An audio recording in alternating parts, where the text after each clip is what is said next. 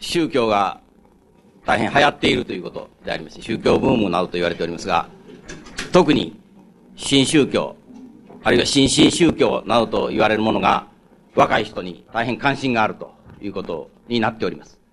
えー、なぜそうなのか、また、その新宗教なるものをどのように考えるべきか、そういったことについてお話をしていただきたいと思います。吉本さんが新宗教についてまとまったお話をされたことはあまりないのではないかと思います大変貴重な機会であるというふうに思っております。えー、吉本隆明氏についてはご紹介するまでもなく、えー、現代日本における最大の思想家であるというふうに思います。えー、この大学とは随分ご縁がございまして、随分前から何度もご講演においていただいております。えー、また、あ長女の現在漫画家になっている、と、は、春の良い子という、春の良い子という人は、この大学の美術に一時在学をしておりました。えー、吉本バナナさんのお姉さんですけど、バナナさんは違うんですが、えー、若い人にはこの頃は、吉本さんと言っても、吉本バナナのお父さんであると言った方が分かりやすいかもしれませんが、今日はだいぶ年配の方も見えてるようですが、今から、えー、吉本さんのお話を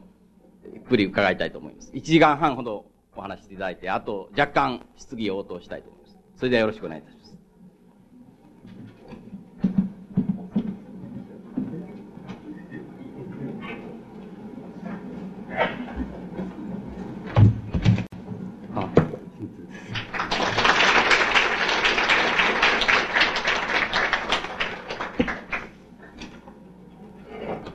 えー、っと、今日、ただいま紹介がありましたように、あの、えー、っと、新宗教と言いましょうか、新進宗教と言いましょうか、それについてお話しするということなんで、えー、あの、改めて、えー、っとね、うん、幸福の科学っていう、うな、大川隆法っていう人ですけど、えー、大川隆法っていう人の、まあ、えっ、ー、と、幸福の科学の、その、おなんて言いますか、競技と言いましょうか、そういうのが一番よくわかるのは、太陽の法っていうんだと思いますけど、それを改めてちょっと 読んできました。それから、えっ、と、あとは統一教会、えー、の。あの、理論書っていうか、教義書である、その、原理公論っていうのがあるわけですけど、原理公論っていうのも、あの、ちょっと一応また読んできました。それで、あの、あと一つは、えー、っと、あの、オウム真理教の朝原さんが書いて、えー、っと、まあ一番いいっていうか、一番よく中心的なのは、あの、生死を超えるっていう本だと思いますけども、それも改めて読んできました。で、あの、あの、お話してみたい、その三つが象徴になるかどうかは別として、その三つはいろんな意味であの、話題になってきたりしているもんですから、あの、その三つで、大体その、新宗教と言いましょうか、新宗教と言いましょうか、そういうのをこう象徴させてみたい、あの、わけです。で、まあその、読んだ印象から申し上げますと、あの、えっ、ー、と、もう何回も僕は読んでるし、あの、書いたりも、あの、よくご存じないような変なところで、僕何回も書いてることは書いてるんですけども、あの、何回も読んでいって、読む、読むたびにその感ずるのは、あの、どう言ったらいいんでしょう。一種奇妙なその、えっ、と、なんて言いますかね、あの、ある意味で病的であり、ある意味で非常に、あの、なんて言うのか、衝撃的って言いましょうか。あの、読む人間を、その、の心を打つって言いましょうか。あの、そういう、その衝撃的な世界っていうのが、あの、読んだ、読むたびに感じる僕なんかの印象です。あ、そうだいてね。あの、印象です。つまり、これに一番よく似てるあの印象って何かっていうと、あの、やっぱり精、精神、い、あの、異常って言いましょうか、精神異常者の人と付き合った時の印象っていうのが、まあ一番よく似てるっていうふうに思います。で、あの、ただ要するに、コーラの人たちが先進医療者っていうふうに、ある意味ではよ、呼べるわけでしょうけれども、あの、自分でよくそれをよく知ってて、自分なりにそれを克服する方法と、それから克服する修行って言いましょうか、修練っていうのをしている人だもんですから、それ自体、教祖自体を精神医療者っていうふうに言うことはなかなか難しいように思います。かなり全部自覚的、自覚的に異常です。つまり、自覚的に異常っていうのはおかしいですけど、あの、自覚的だっていうふうに言うことができます。そして、いずれも言う、あの、そう言ったら、後で、もう時間あったらそれ要約して申し上げてもいいんですけど、要するに、えっと、特徴はすぐ二つあります。その一つは要するに、あの、どの、その、主張を読んでもあの、一種の早道って言いましょうかね。つまり、早道を通ってるわけです。早道を通ってるっていうのは、あの、直線コースを通ってるっていう意味じゃなくて、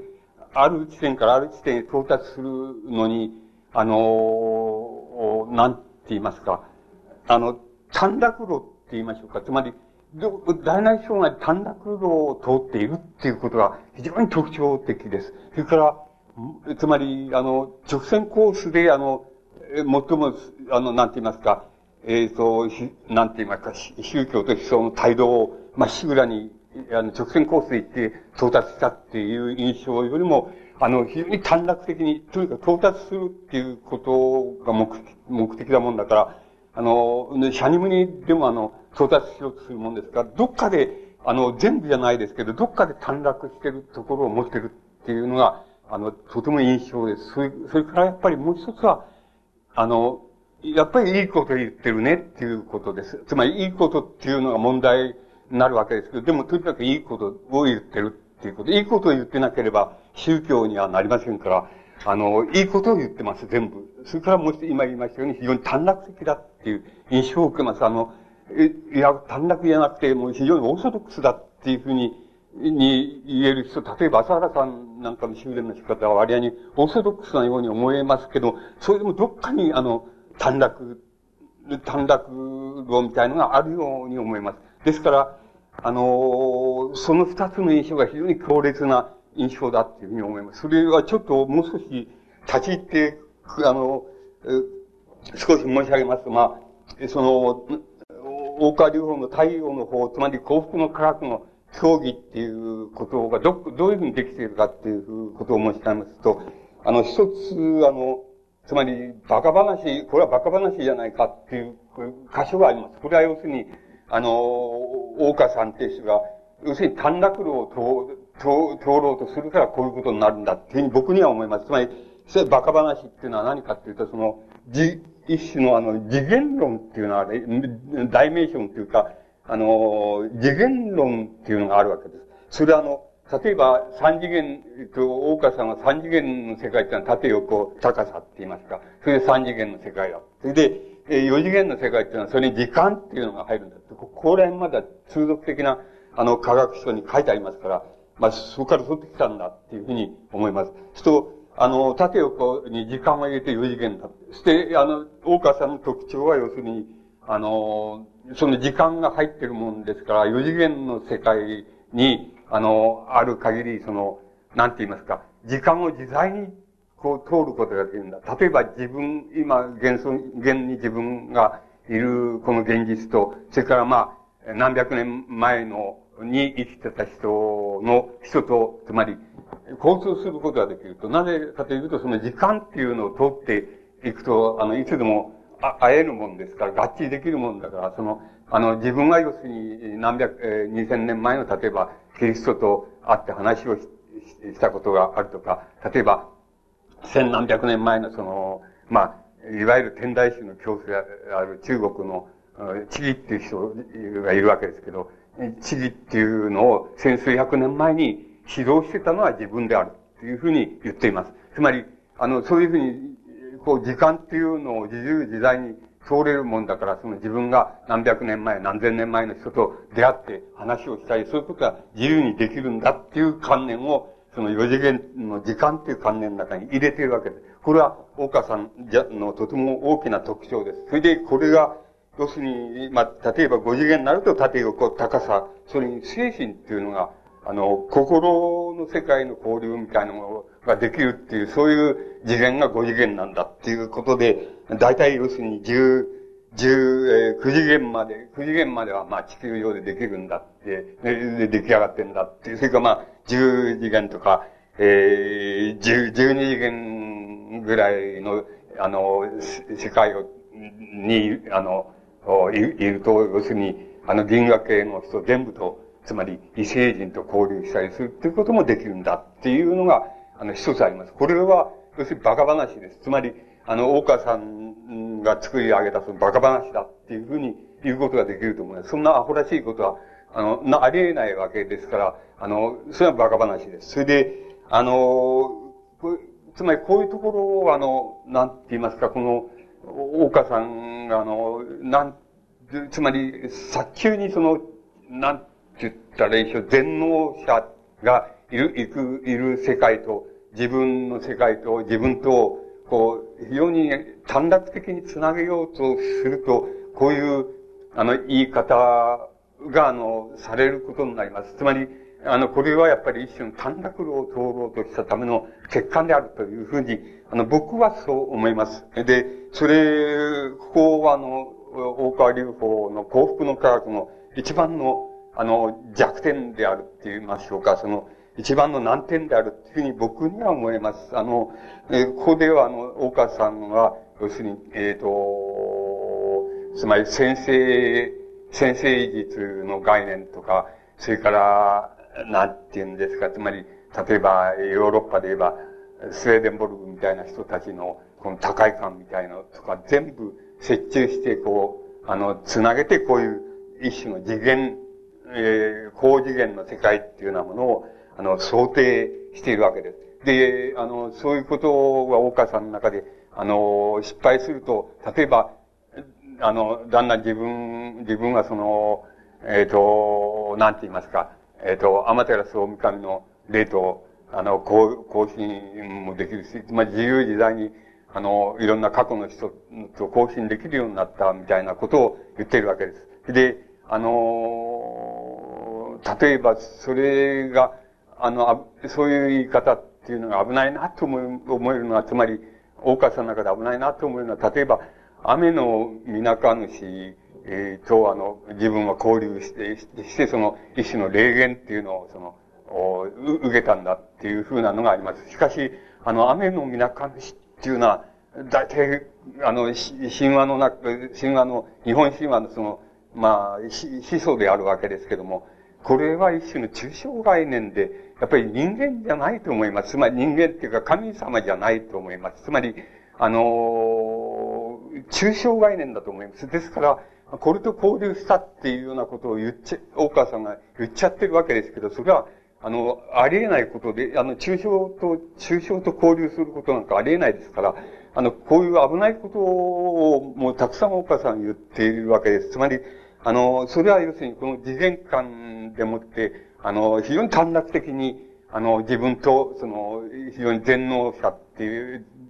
と、あの、自分をこう、交流させたいっていうことが、あの、観念の中にあって、それでこういう次元間をやって、それがしばしばその、失敗しちゃってって、あの、言い方を失敗しちゃってっていうことになっていると思います。それから、あの、なんて言いますか、あの、自分はキリストの霊としばしば、あの、話し合うんだけど、みたいなことを平気で、あの、太陽の本の中でも書いていますけど、あの、要するにそういうのはバカ話で、つまり、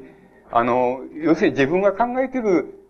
あの、自分が考えてるアマテラスオミカンとか、自分が考えてる、その日蓮承人とかっていうのを自分で、あの、作り出して、それで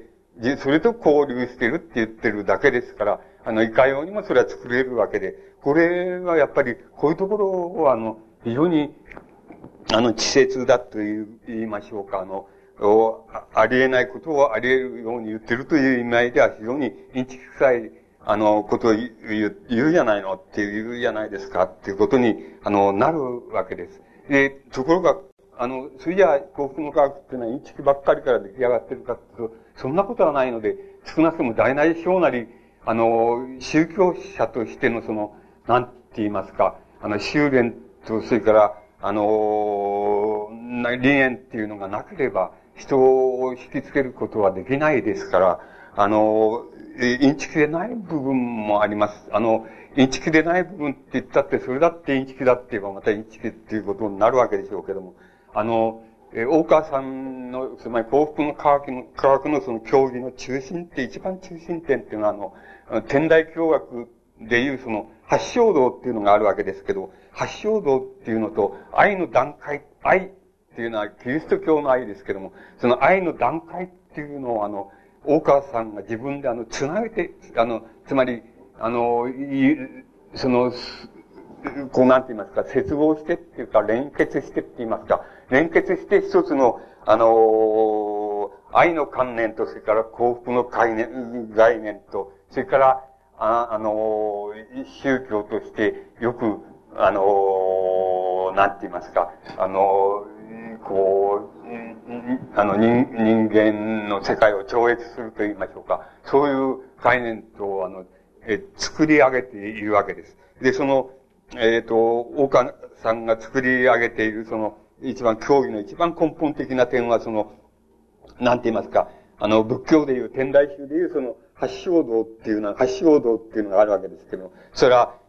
あの、よく見るとか、え、まあ、正しく見ることとか、正しく語ることとか、正しく、あの、行うこととか、あの、正しく進むこととか、正しく考えることとかっていうふうなことで、その、八つの、その、正しく、その、見るべし、あの、感ずべし、それから念ずべしっていうようなことを、あの、天台宗で、あの、教学の中に、その、中心的にあるわけですけど、あの、そういうのと、その、えっ、ー、と、大川さんはその、キリスト教の愛に、その、段階をつけまして、その、段階の、愛の段階っていうのと、その、発祥道のそれぞれと、あの、くっつけて、つまり接合して、一つの、あの、幸福の科学の競技っていうのを作り上げています。で、あの、大川さんが愛っていう、あの、あの、愛っていうことに段階をつけているのはどういう段階かっていうふうに申し上げますと、まあ、一等初めには要するに、なんて言いますか、人、ごく普通人間のその男女の愛とか、親子の愛とか、あの、友達の愛とかっていうような、要するにごく普通の、あの、愛、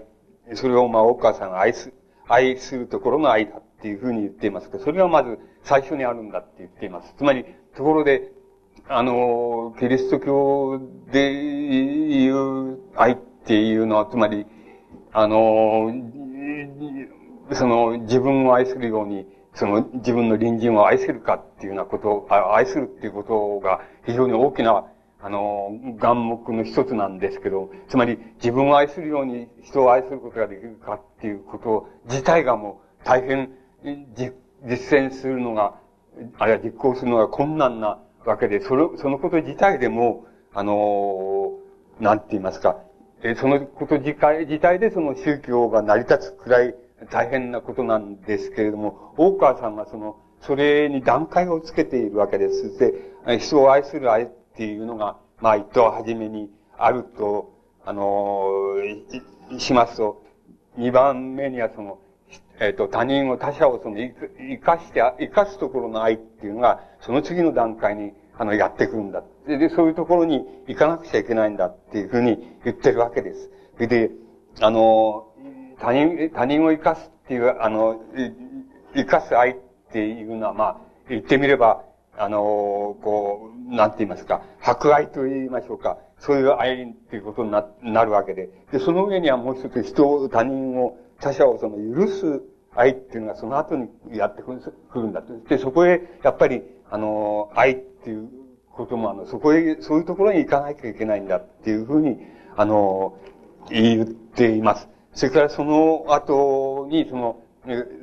大川さんがその存在の愛っていうふうに言っていますけども、あの、それは、ただその人が存在するっていうだけで、その、なんか、人に愛の作用を及ぼすっていうのは、そういう存在にまでその自分を、あの、人間は自分を高めていくっていうことをしなきゃいけないっていうふうに、大川さんは、あの、言っています。それです、あの、その、も、持った後には、その、まあ、超越的な愛っていうのがあるわけなんでしょうけど、その愛のそういう、うん、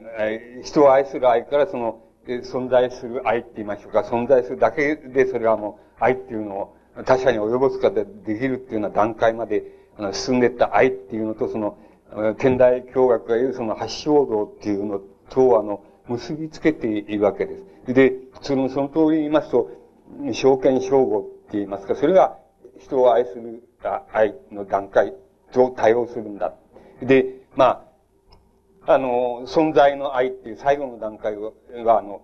発祥度でいうその一種の悟りの愛、悟りなんですけど、少年っていうことと、症状っていうこと、つまり悟りっていうことですけど、そういうことと、それから存在するだけで人に愛を及ぼすっていうことの段階とは対応するんだっていうふうに言っています。そして、あの、こ、ここがあの、対、えっ、ー、と、つまり、あの、幸福の科学の、なんて言いますか、競技の、あの、中心点だっていうふうに、あの、思えます。で、あの、つまり、あの、何かって言いますと、その、えっ、ー、と、愛って、愛っていうものの愛の宗教っていうのと、それから、あの、人間が自分を超越、超えていくっていうこととを、あの、合わせて、あの、大変、なんて言いますか、あの、人をいいことを言っているわけです。つまり、役に立つことって言いますか、ためになることを言ってるわけで、これを信ずる人はきっと、やっぱり、人を愛するっていうことを一生懸命努めるでしょうし、できるかできないかは別として、それ一生懸命努めるでしょうし、そしてあの、それをだんだん愛の段階を進めて、人を許す愛とかっていうことを自分がやろうというふうに、あの、信者の人は、信じた人は、そういうふうに心がけていくでしょうから、決してそれはあの、えっと、悪くはないっていうことになります。つまり、いいことを教えてるっていうことになります。で、おそらくこのいいことを教えてるっていうふうに思えるところが、やっぱりあの、うん、あの、大川さんの幸福の科学のその、眼目になって、また信者の人をたくさん集めている、あの、理由だっていうふうに思います。つまり宗教ですから、いいことは誰でも、あの、どれも言うんですけども、あの、これが、あの、大川さんの言う、その、幸福の科学のいいことっていうのは、この、の中心点はここにあるっていうふうに思います。あの、こういうところを、例えば、それじゃあの、影山さんなら影山さんに、その、影山民夫さんにも、お前要するに、あの、4次元の後は5次元があって、なんていうの、お前信じる、信じてんのかっていうふうに聞いたら多分、あの、いや、っていうんじゃないかなと思います。つまりそこまでは信じきれないだろうなと思うんですけども、ただ要するに、この愛にはいくつかの段階があってって、それはやっぱり自分がそういうふうにだんだんなっていかなきゃいけないよっていう競技はやっぱり、あの、なるほどそうだ、自分もそういうふうになりたいっていうふうに思ってんだっていうふうに思って、その、努めてんだっていうふうに、あの、影山さんなら影山さんがいるだろうと思います。つまり、あの、そういうところで言えば、誰だって悪い、悪いことは言ってないですから、あの、悪くあの、あの、いいことを言ってると思いますから、誰だって、こうやろ、やりたいと思う人は、や、こう実行したいと思う人は、これを実行するだろうっていうふうに思います。で、あの、むしろ何が弱点なのかって言ったらば、やっぱりあの、要するに、あの、これはあの、目に見えないって言いましょうか、その背後に隠れた一種の短絡って言いましょうか、早道を通ってるっていうことがあると思います。つまり、あの、新約聖書で言えば、あの、何時、自分を愛するがごとく、その、何時の隣人を愛せ、みたいなことは、キリストが、その、三つぐらいいる中の一つの中にあるわけですけど、それだってうまいできるかっていうふうに自分を内省的に問うていった場合には、それはで、なかなかできないんだよっていうことになると思います。例えば、太宰治っていう人は、あの、えっ、ー、と、作家僕は好きなんですけど、あの、太宰治っていう人は本当は心の中で相当恐れたことを考えてて、やっぱり何時自分を愛するように何、あの、隣人を愛せるかっていうことに、あの、生涯悩んだ人です。つまり、あの、本気で悩んだ人です。つまり、それだって、自分を愛するごとく他人を愛せるかっていうようなことだって、本当に内省的に、つまり近道を通らない、あるいは短絡する道を通らないで言うならば、それだって大変なことなわけです。つまり、あの、人類にとって大変なんで、キリスト教が生きてるのは、そのためだって言ってるくらい大変なことだと思います。つまり、あの、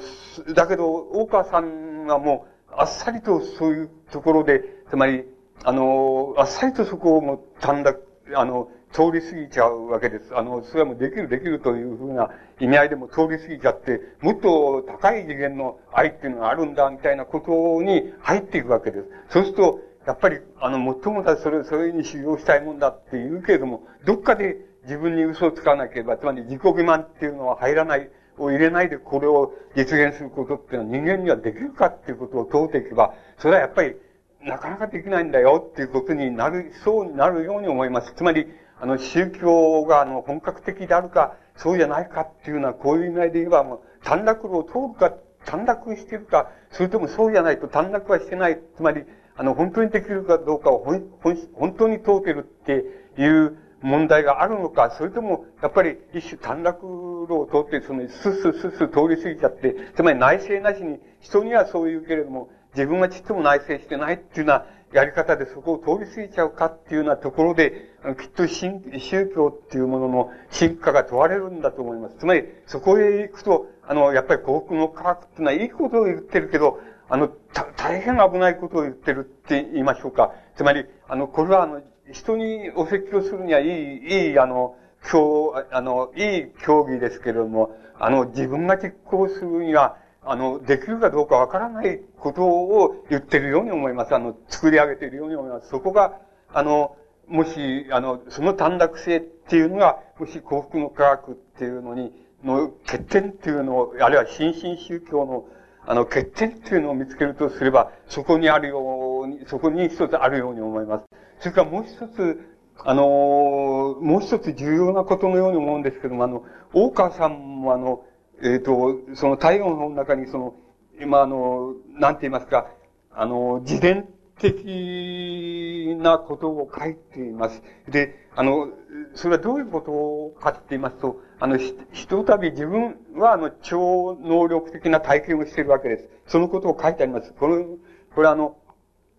その通りもあれしますと、その、高橋真治っていう人の心の発見っていう、あの、著書がありますけども、心の発見っていう著書のうちの心理編っていうのが神の理屈ですね。心理編っていうのがあります。で、これ、あの、僕、読んだことありますけども、あの、これ、あの、一種、発祥道っていうのはこの高橋さんの、あの、理念から、新宗教の理念から来てるので、あの、大川、あの、流法はあの、この高橋さんの心の発見心理編っていうのを、あの、読んでるときになんか、えー、要するにガタガタ震えが来たんだって言うんですね。そして、あの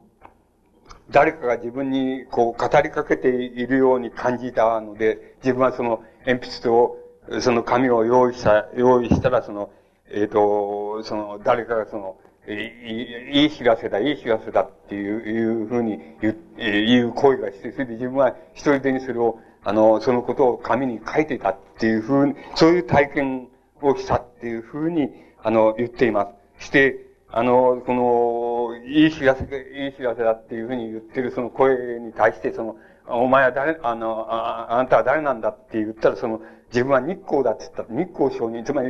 日蓮の弟子でしょうか。あの、日蓮の弟子の日光だっていうふうに、あの、言ったっていうふうに言っています。それで、あの、それで、あの、その、そういう体験を、あの、経て、あの、日蓮、日蓮上人の言葉が、あの、自分にその、なんて言いますか、降りてくるようになって、それは自分がそれを引き継して、あの、日蓮の言葉として、その、それをま、まとめたりしたっていう、いうことを言っています。それから、あの、決定的なのは、その、あの、ある時その高橋新地の、やっぱり、なんか、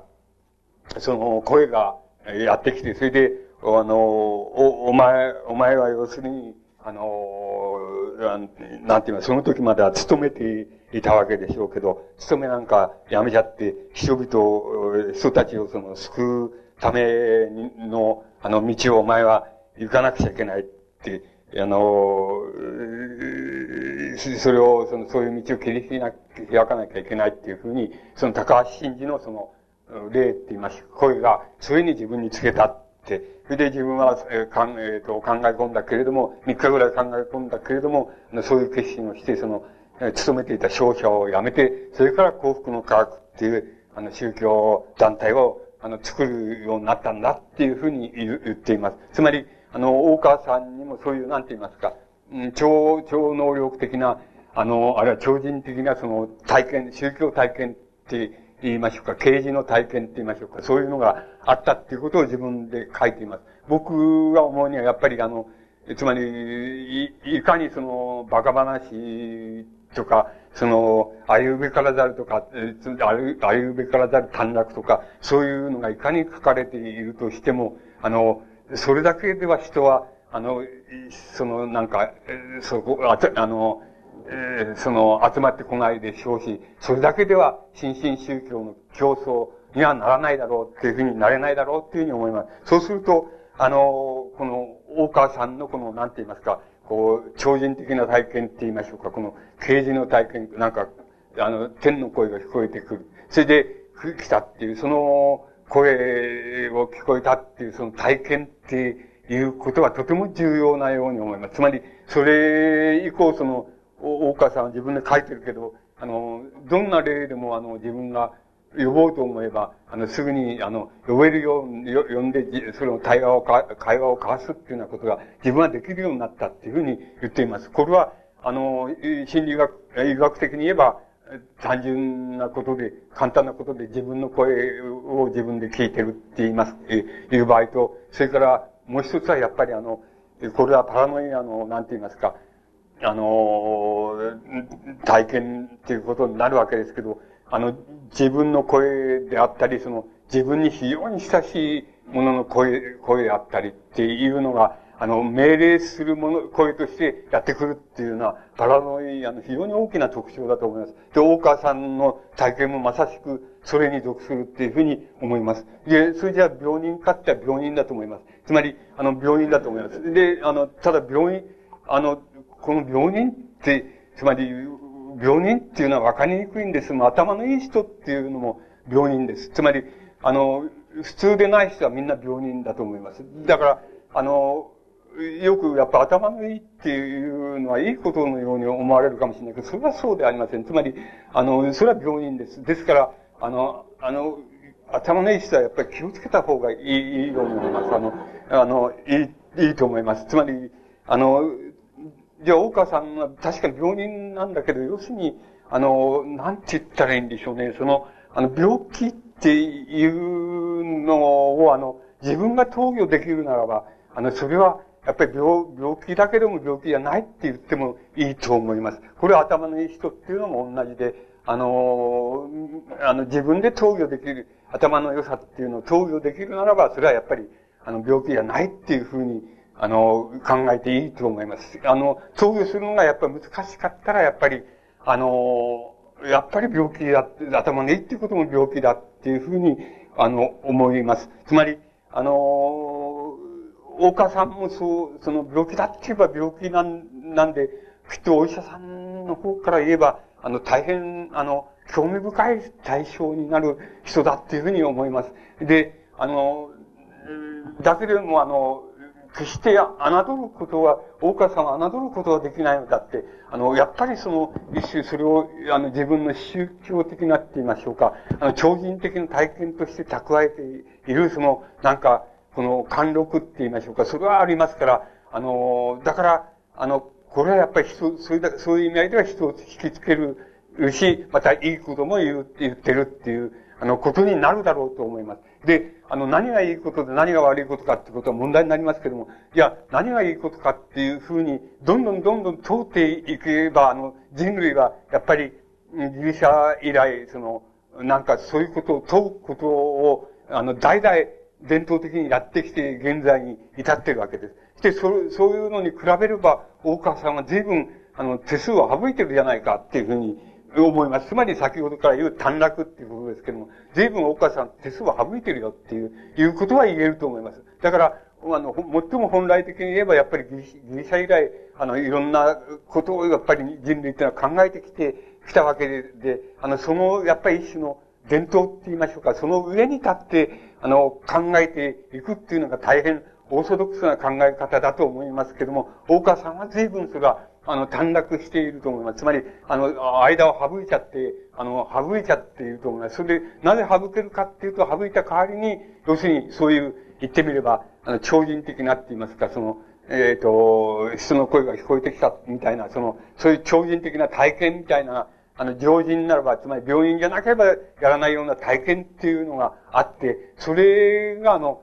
それがあるために、やっぱり、あの、その手数を省いちゃっているんだと思います。また、手数、それがあるため手数を省いても、なおかつ、ある一定のいいことを言えるっていうことになってるんだと思います。ですから何が、しかし、何が本当なのかとか、何が、あの、正当なのかとか、何が手数を省いてるのかっていうことを、あの、無限に通っていく、いく、いけば、いくとすれば、やっぱり、あの、ギリシャ以来人類が積み重ねてきた、その思考の積み重ねっていうのが、あの、やっぱりオーソドックスなんだ。それで、それが、あの、妥当なん、妥当なんだって、やっぱりそれに比べては、大川さんが随分、あるいは新進宗教っていうのは随分手数を省いてるじゃないかっていうふうに言ってもいいのかっていうふうに、あの、思われます。つまり、そういうところが、あの、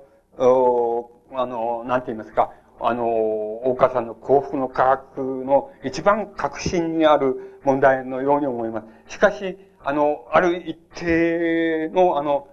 一定の、なんて言いますか、あの、こう、なん、一定のその思考のパターンっていうのを、あの、あるいは思考の帯っていうのを考えるとすると、その帯の範囲内では、やっぱり大川さんの、あの、幸福の科学は、やっぱり人間を救済する、あの、救済する、あの、なんて言いますか、うん、効力っていうのは、あの、それぞれ発揮している面があるんだって。それで、そのために、あの、新進宗教として成り立ってんだっていうふうに、あの、僕には思います。で、あの、大川さんのあの、こうなって、中心点と、それから危ないなっていう点と、それからこれはもうバカ話に類するよっていう、誰が見たってバカ話だよっていうふうに思える点っていうのは、大体そういうところに、あの、尽きるんじゃないかっていうふうに思います。あの、お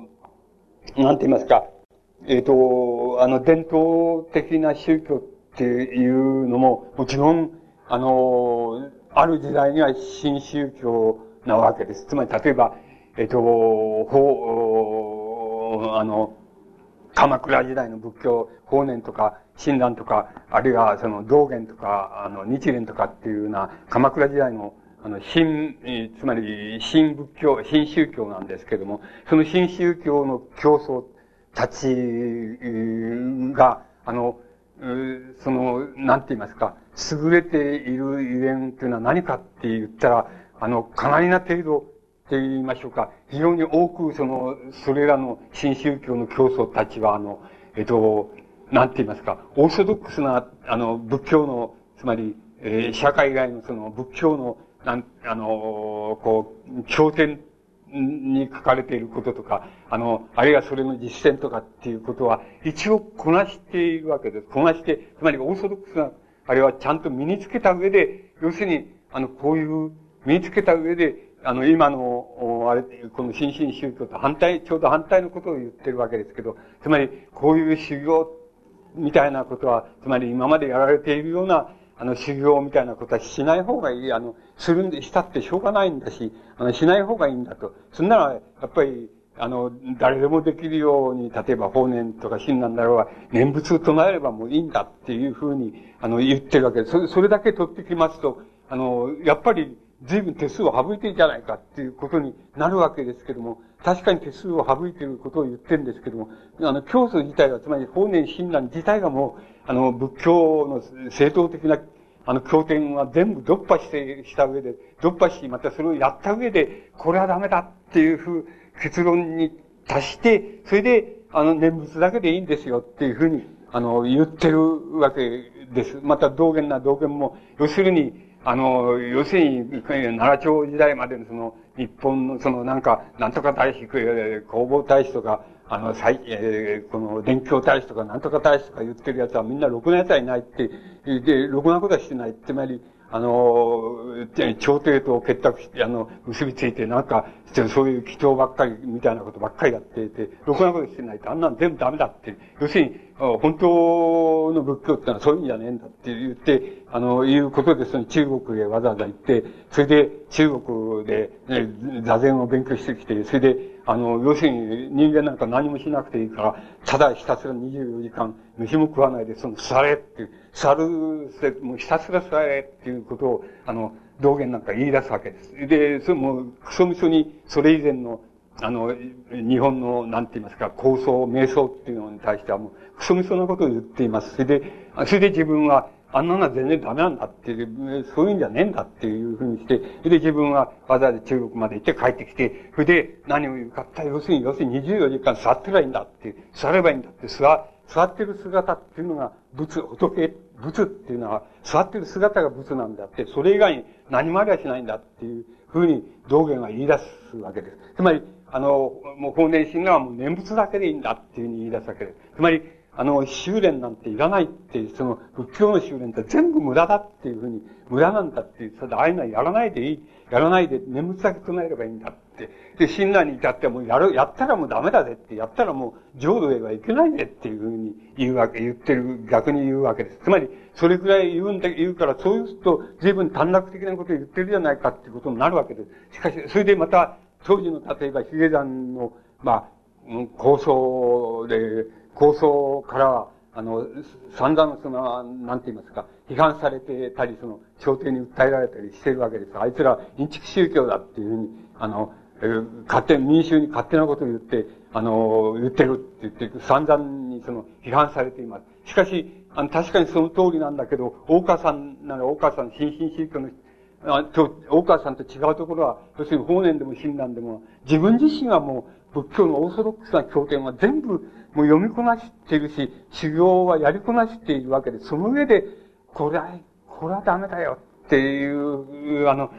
で、人にできるわけがないよって言って、やったっていうことも、あんまり意味がないよっていうふうに結論に達して、やっぱり念仏だけ唱えればいいですよっていうことを人に言うわけで、そこはものすごく違うことなわけです。つまり、あの、大川さんとは違うことだと思います。大川さんもせめて、あの、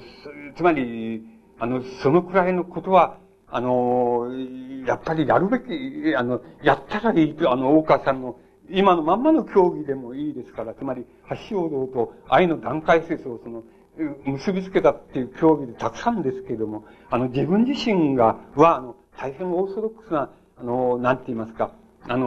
こう、思考の、人類の思考の経路って言いましょうか、あるいは東洋における思考の経路っていうのを、自分はだけはあの、ちゃんとそれを辿って、辿った上でやればいい、あの、もっといいと思いますけども、それはあの、随分手数を省いてるから、ちょっといかがわしいこと言うじゃないのっていうことに、あの、なっちゃうわけなんですよ。それだから、あの、そういうところが、あの、幸福の科学の弱点って言えば弱点でしょうけども、じゃあ弱点ってインチキばかりから成り立ってるかってそんなことはないので、やっぱりいいことを言ってることは確かで、これを本気、本当で、本当にやる、やり込ますことができるならば、実行する、できるならば、やっぱり一つの愛の宗教であったり、あの人間以上のもの、人間以上のものになろうとする、その過程であったりっていうことが、あの、あり得るわけです。あの、そういう意味合いでは、決してそのインチキじゃないんですけども、あの、やっぱり手数を随分省いてるじゃないのっていうことは、あの、問題にしようと思えばなるんじゃないかっていうふうに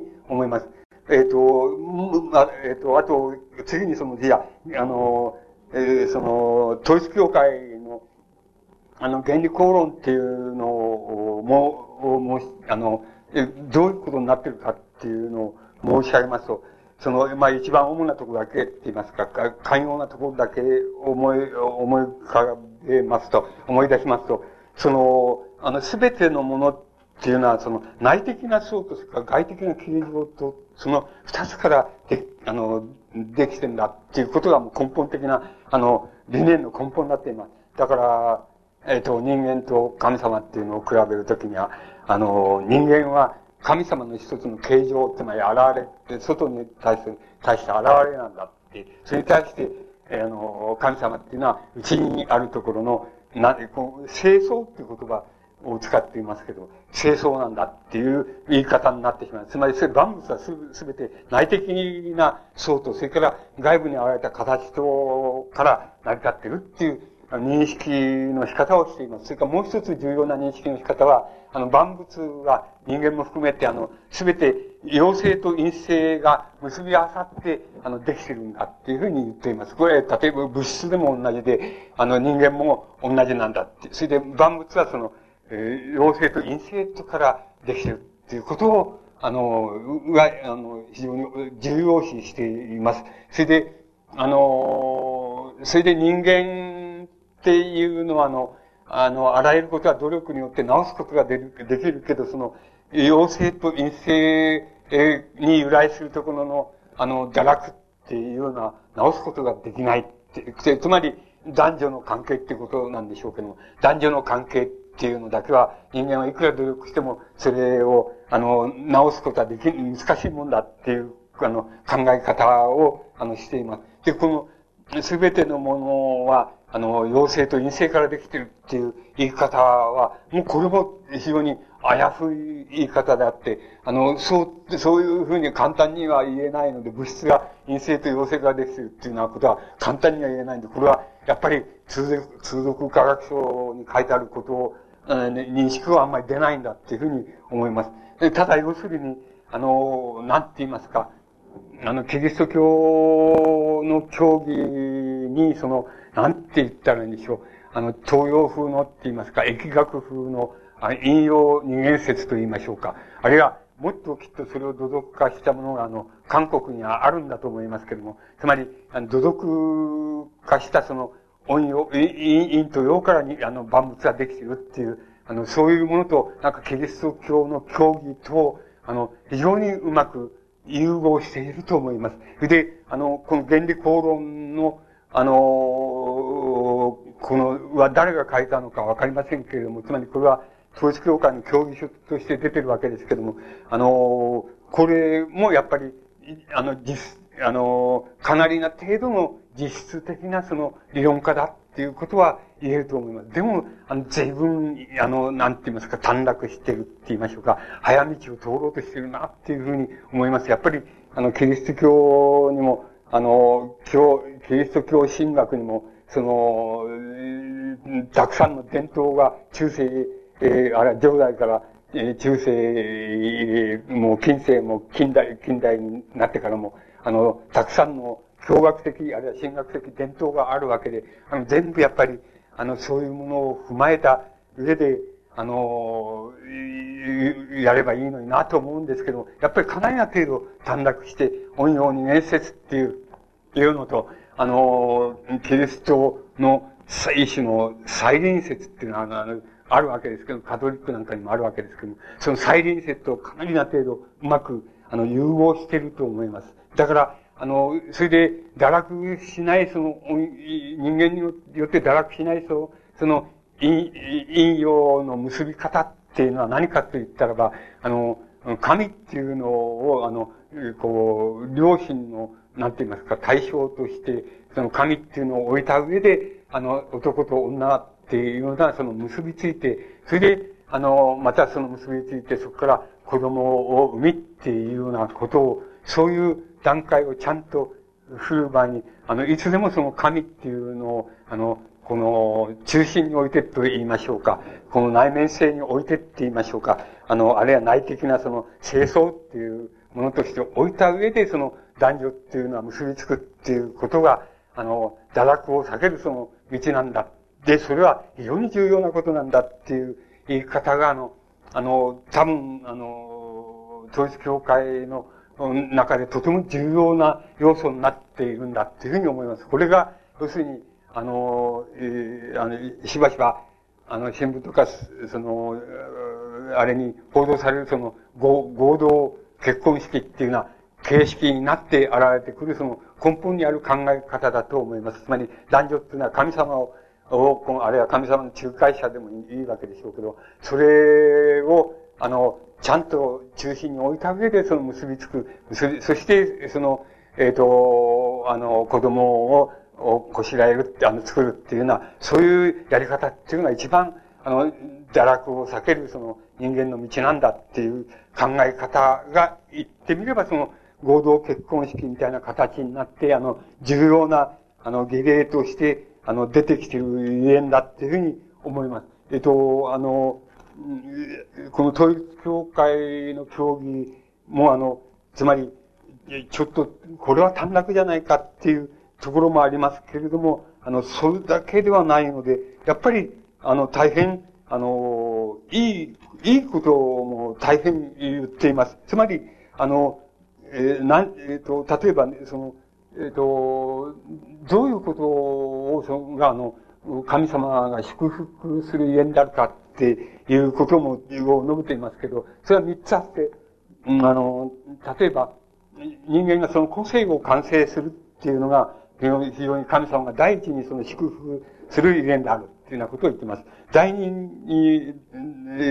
第二は要するに、神様を中心としてそういう男女が、あの、結びついて、そして、あの、この健全な結びつき方をして、それで、あの、子供を産みっていうのはして、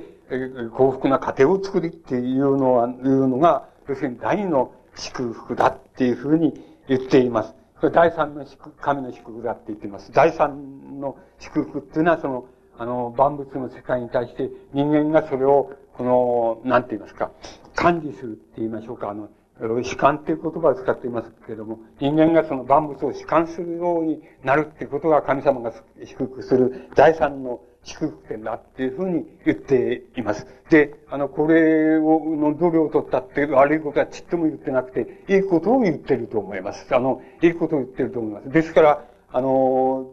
統一教会って、あの、で言ってることは全部一致不可なんて言うと、そんなことはないので、大変あの、いいことも言ってるわけです。いいことも言ってます。つまり、いいことを言ってなければ宗教にはなりませんから、あの、いいことを、あの、言っています。それで、あの、人間が万物の主観性を獲得する、その、して、えっ、ー、と、その後でなければ、後で、要するに神様がその万、人間も含めた万物を主観するっていう世界がやってくるんだっていうふうに言っています。で、人間が主観する万物を主観する世界が実現しない限り、あの、神様は例えば、えっ、ー、と、悪いことが行われたとしても、その、それに余計なちょっかいを出すっていうようなことはしないんだと。そして人間の主観性っていうのが、あの、か、あの、確実した後に初めて神の主観性っていうのが、あの、出てくるんだっていうふうに、あの、述べております。で、あの、なんて言いますか、もちろんだから、あの、神を中心とした愛の結びつきって、引用、引用の結びつきっていうのが、あの、善であって、あの、その悪魔を中心としたその結びつきになってしまったらそれが悪なんだっていうふうな言い方をしていると思います。で、もう一つはやっぱりあの、なんて言いますか、あの、この統一教会の場合も、あの、なんて言いますか、この教祖は文鮮明っていうわけですけども、文鮮明っていう人は、あの、やっぱりあの、原理法論を読むと、あの、やっぱり一種の超能力体験をしています。つまり、大川さんと同じように、あの、えっと、まあ、非常に抽象的な言葉で言っていますけども、悪魔と、悪魔と戦い、その、えっと、悪と戦いっていうような、あの、精神で戦い、肉体で戦いっていうようなことを、あの、ずっと、あの、そういう戦いをあの、経てきた人だ、人で、自由にあの、神様と交、交信するって言いますか、交礼することができるっていうふうに、あの、文鮮明についてあの、説明しています。つまり、あの、文鮮明っていう人に、あの、もう、やっぱり一種の、なんて言いますか、超、あの、超人的なって言いますか、超能力的な体験っていうのをしてる人だっていうふうになことが、あの、わかります。で、あの、なんて言いますか、あの、統一教会のあれの中で、その一番短絡、単なる短絡ではなくて、これは馬鹿話だっていうふうに、あの、思えるところが、もあります。ところがあります。それはどういうところかって言いますと、あの、えー、要するに、あの、目次録の中にあの、うん、こう、キリストはその東方の国で、国にあの、再臨するっていう、あの、つまり、えー、再臨するっていうふうに、あの、そういうふうに述べてある。で、その東方、その東方の国っていうような、あの、具体的にどこを指すかって言ったら、その、中国と、あの、韓国とそれから日本だっていうふうに、日本が、だっていうふうに言っています。そのうち、中国はその共産主義の国だから、サタンの国であるっていうふうに言っています。それから日本は、まあ、あの、こう、過去、その、半世紀くらい前、前まで、その、なんて言いますか、韓国を隷属させて、それから韓国のキリスト教徒を散々にいたぶってきたっていう、きたんだ。で、これをやっぱり、あの、サタンの国だ、つまり悪魔の国だっていうふうに、えー、言っています。そうすると、そんならば、あの、後に残るのは韓国だけだ。だから、キリストが再臨するのは韓国である。で、あの、それで、要するに、その再臨したキリストっていうのは、誰かといえばそれは文鮮明であるっていうふうに言っています。で、あの、それで、この統一教会を中心に、あの、世界のキリスト教教はみんな統一され、それで、あの、キリスト教だけじゃなくて、世界の宗教はやがてみんなの、この統一教会のもとに、その、なんか、統一されると。あの、その、暁には、あの、えっ、ー、と、韓国語が、あの、世界語になるっていうふうに、あの、えー、この、えっ、ー、と、原理講論の中ででで言っています。で、これはやっぱり、あの、バカ話だと思います。つまり、あの、冗談じゃねえよっていうふうに思うわけです。ただ、要するに、まあ、いろんなあれがあるわけで、バカ話だけど、あの、つまり、どう言ったらいいんでわかるっていうバカ話ですね、これは。つまり、あの、気持ちがわかるよっていう、あの、バカ話だと思います。つまり、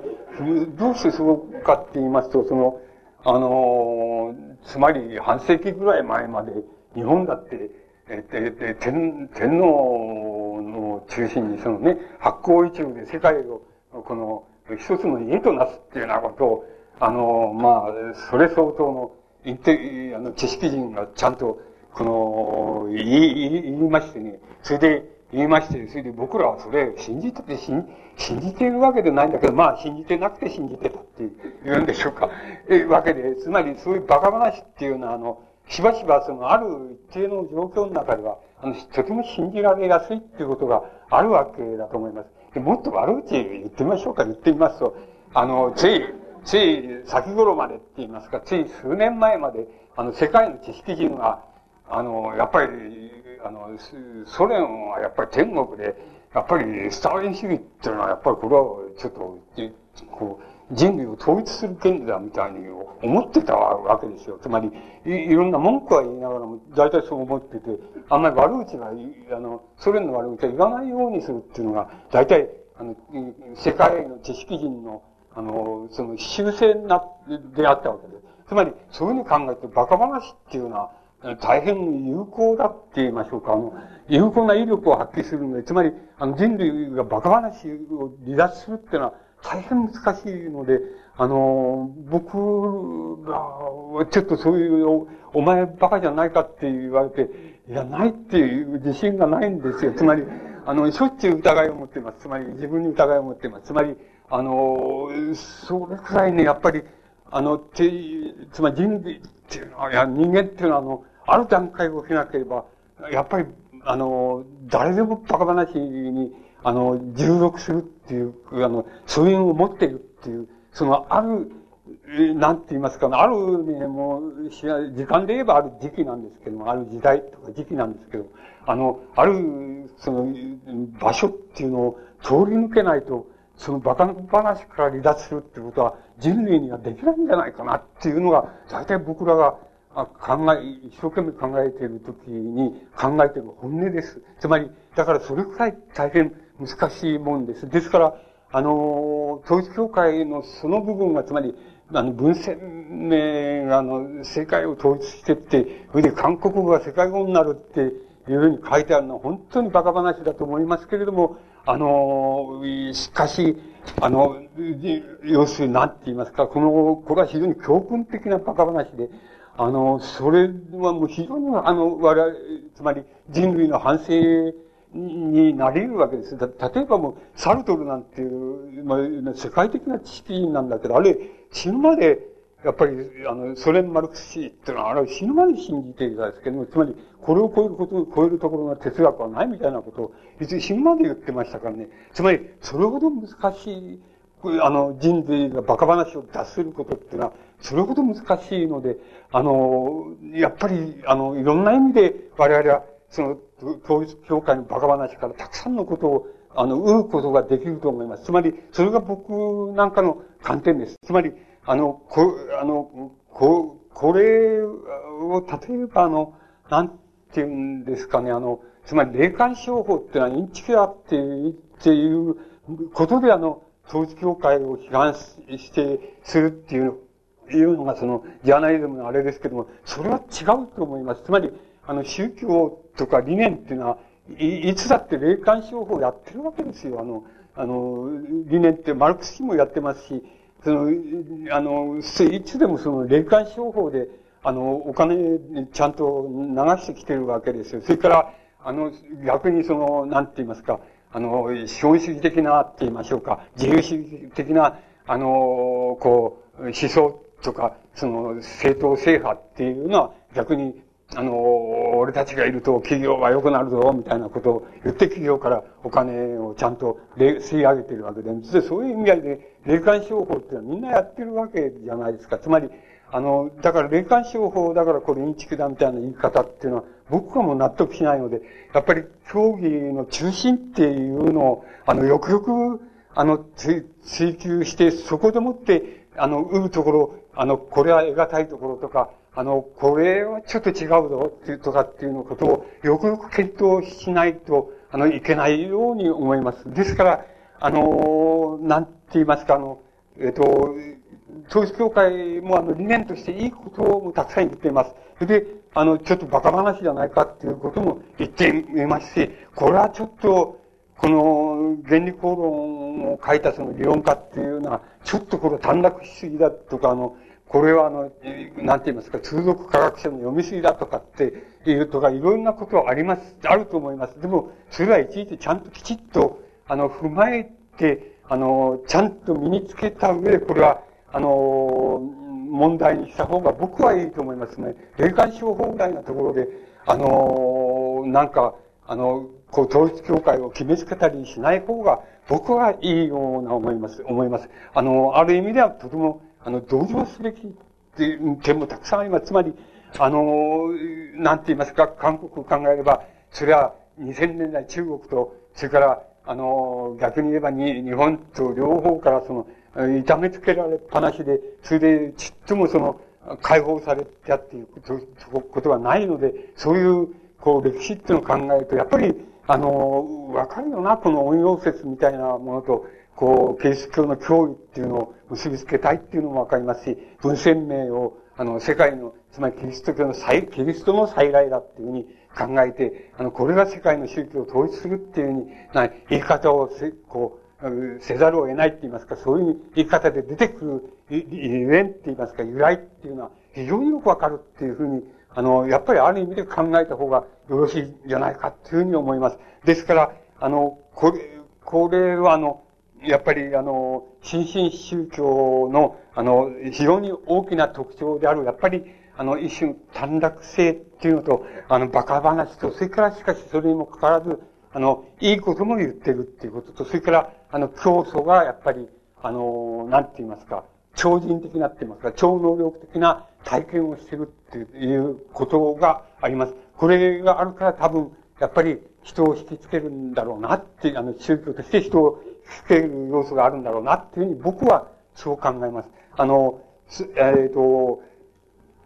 統一教会ってあの、原理公論のあの、中心的な点は、あの、多分そういう、今申し上げましたような点に、あの、こう、帰着するんじゃないかっていうふうに思います。あの、本当にもし、あの、追求してみたかったら、やっぱりあの、原理公論をお読みになればいいと思います。他のものは読む必要ないから、これ一丁読めば、あの、大体、あの、この、統一教会の、なんて言いますか、教義って言いましょうか、あの、理念、考え方っていうのはわかりますから、これをお読みになった方が、たらいいと思います。あの、え、えっ、ー、と、幸福の科学は太陽の方っていうのを読めば、多分、あの、他のものは読まなくても、あの、わ、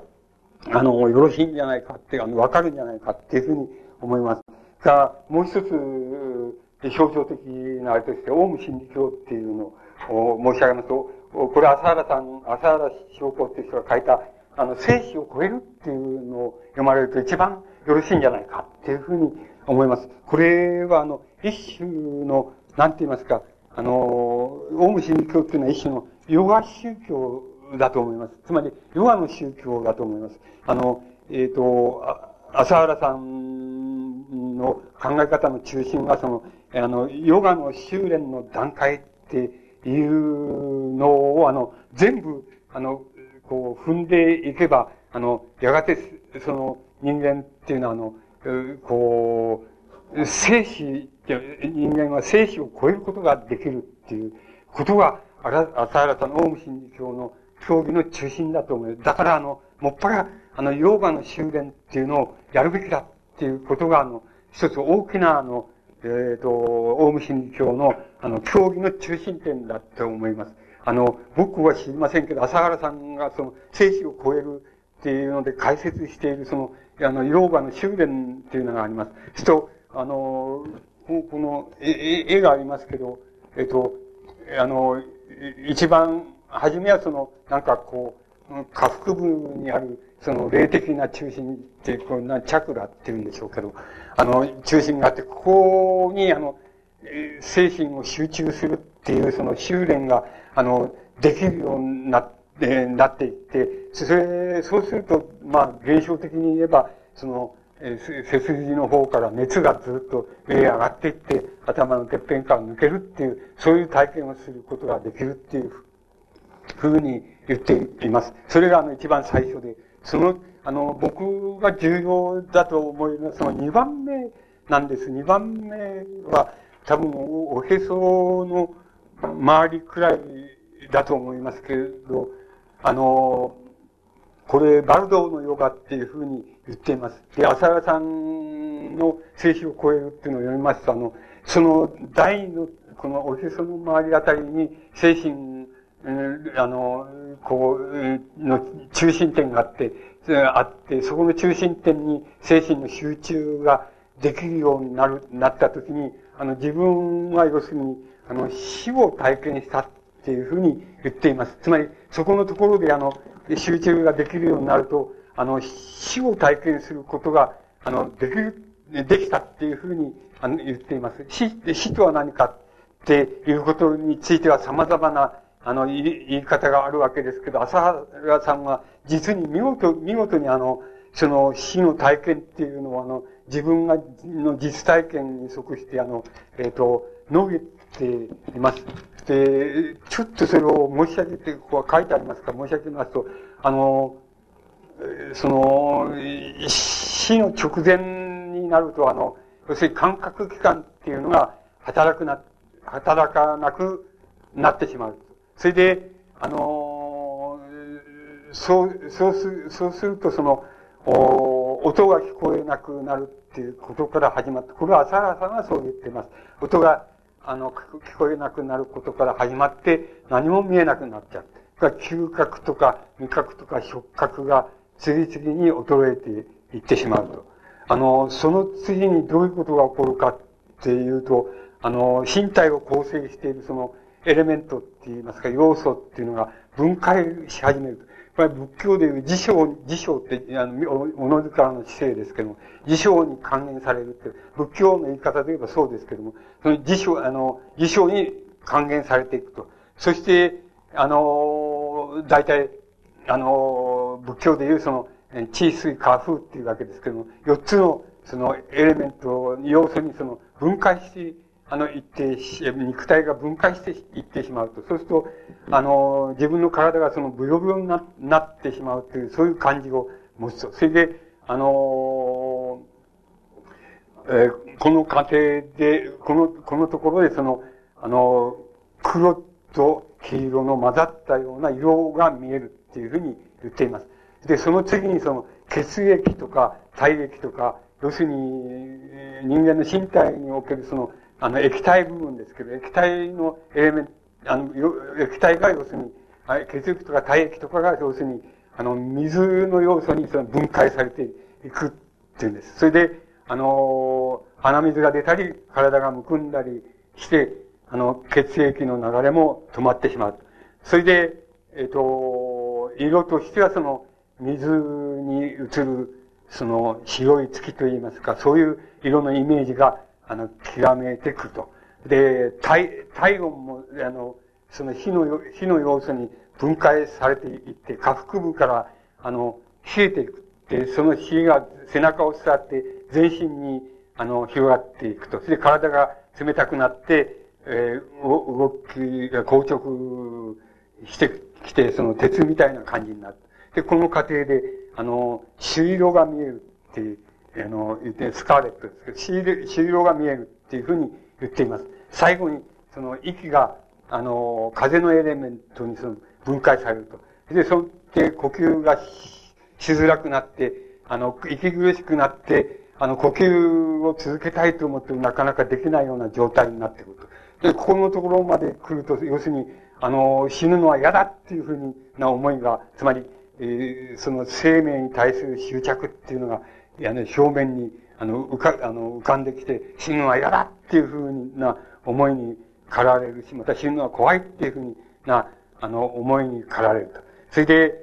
あの色としてはその、性欲色の色が、あの、見えると。最後に、その、えっ、ー、と、長い息を吐いて、それで死ぬっていうふうに言ってます。それで、それは、要するに浅原さんが自分が体験したっていうことを書いてるわけ。これお読みになってものすごく面白いなと思うのは、要するに、あの、自分がやったことを、自分、やったことがあるっていうことは、もう如実にわかるように書いてあるから、実に面白いですよ。あの、面白いです。あの、面白いって言うと怒られちゃうけども、まあ、面白いです。で、あの、魂がそのしばらく心臓のところに、あの、止まっていて、それで真っ白な光が、あの、降りてくると。で、この光が一種の甘みを持っているって、次にその、へそのあたりからその赤黒いエネルギーが上昇してくると。赤黒い色のエネルギーが上昇それ、このところはきっと父親の生育と母親の、あの、生理の、え、血のことを象徴しているんだっていうふうに自分は思うっていうふうに、あの、書いています。あの、これがその、えっ、と、えー、この、どんどんどんどんその、えっ、ー、と、胸にある、ここら辺です。ここの、その上の方の、あの、着眼って言いましょうか、その霊、霊が、ああ集中できる中心なんですけど、そこの、そこにそこ、それが吸収されていっちゃって、あの、おその後でその遺伝、遺伝子に関係する、あの、要素が、あの、関連、こう、分解されていくっていうことを、あの、体験すると。そして、その次に、あの、こう、なんて言いますか、えっ、ー、と、精子と卵子が結合した瞬間っていうところに、あの、自分が、あの、行くっていう体験をする。で、その時には、えー、多分、要するに、えー、輪廻転生っていう仏教でいう、その、転生したっていうことで、あの、人、他の人の体内で、あの、生まれ変わったっていうことを意味するんだと思うっていうことを、あの、述べています。で、あの、これは例えば、うんと、エジプトの死者の書みたいのを読んでも、まあ、ほぼ同じことを書いて、死後の世界を巡るみたいなことも書いてあるんですけど、非常に抽象的な書き方だもんだから、あの、如実感がないんですよ。だけど、この朝原さんは、自分がやったことの体験を書いてるから、あの、実に如実感があって、もう興味、大変興味深いです。あの、興味深い感じがします。で、あの、その後が、まあ、あの、死後の世界っていうことになるわけですけど、あの、非常に修行を積んだ人はもういつでもそこからもう、なんて言いますか、死後の世界のに、いつでも入って飛び込んでいくことができる、できるんだっていうんです。だから、まあ、浅原さんは自分でそう言ってるけど、自分は要するに、いつだって死のうと思えばいつでも死ねるっていうふうに言ってます。あの、いつでも死ね、死ねますっていうふうに言言っています。あの、で、修行が積んで、積んでない、現世で修行が積んでない人は、まあ、そういう世界にはすぐに、あの、し、こう、いい世界にはすぐに入れ、えー、入れないんだって。えー、それで、えー、もっと、後の方で、あの、こう、なんて言いますか、あの、ど、どっか転生したみたいな感じに、あの、なって、そこへ飛び込んでいけるっていうようなことになるんだと。しかし修行した人はもうすぐに、いつでもすぐにそこから死後の世界に入っていくことが、あの、できるんだっていうふうに言っています。それで、まあ、そこら辺は、えっ、ー、と、まあ、それで、こういう、朝原さんが、えー、こう、まあ、自前で自慢しているわけですけども、あの、こういうことが、自分と同じことができるのは、大体、あの、うん、うん、現存する人では、そのチベットのダライアダライラマと、それから自分しかいないんだっていうふうに言っています。それから、あの、釈迦っていうのも大体こういうことしたんだって言って、あの、言ったんで、自分は、あの、自分はそれできるって、いわゆる、あの、仏教の、あの、仏教の修行僧みたいな、放送みたいな人は、そういうことでき、今の人はできないっていうふうに言っています。で、自分はそれはできるっていうふうに言っています。で、あの、そこからその、浅原さんなりにその、なんて言いますか、その、死後、あの、死の体験を死、それから死後の世界行くっていうのは、そういう体験からその、なんて言いますか、あの、浅原さん的なその、なんて言いますか、一種の、倫理って言いますか、教訓を作り出してるわけです。その、浅原さんが書いていますから申し上げますと、その、その、今の第2番目の、その修行です。まあ、死死に至る修行みたいなことを、死に至って転生に至る、転生のもとに至るっていうようなところまで、その、あの、イメージって言いますか、体験をして、心の体験をした、すると、したことによって、どういうことが、あの、わかるかっていうと、やっぱり、あの、死後の世界っていうのは、あの、存在、存在することを確認できるっていうふうに言っています。それから、だいたい転生していく秘密っていうことが、それでわかるっていうことを言ってます。それから、く、くどく、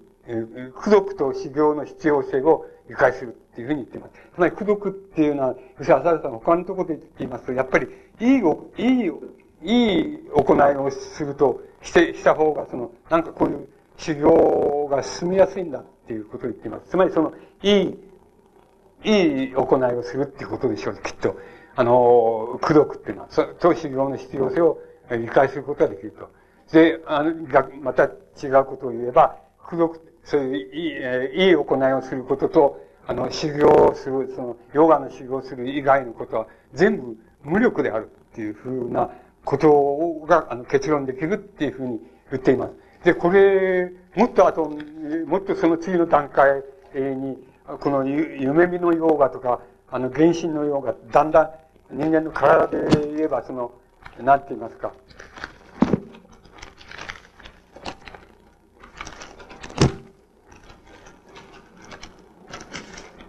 体で言えば、だんだん上の方へ、こう、上の方に精神のエネルギーを集中していく、あの、ことになるわけ。喉元系とか、あの、頭の額のところとか、頭のてっぺんとかっていうことにエネルギーを集中していくっていう修行が、あの、夢見のヨガとか、原神のヨガっていうことに、あの、当たるわけでしょうけど、例えば夢見のヨガになると、あの、ができるようになると、そうすると、大体、あの、違う世界に行って、つまり、違う世界に行って、そこで、なんかもう、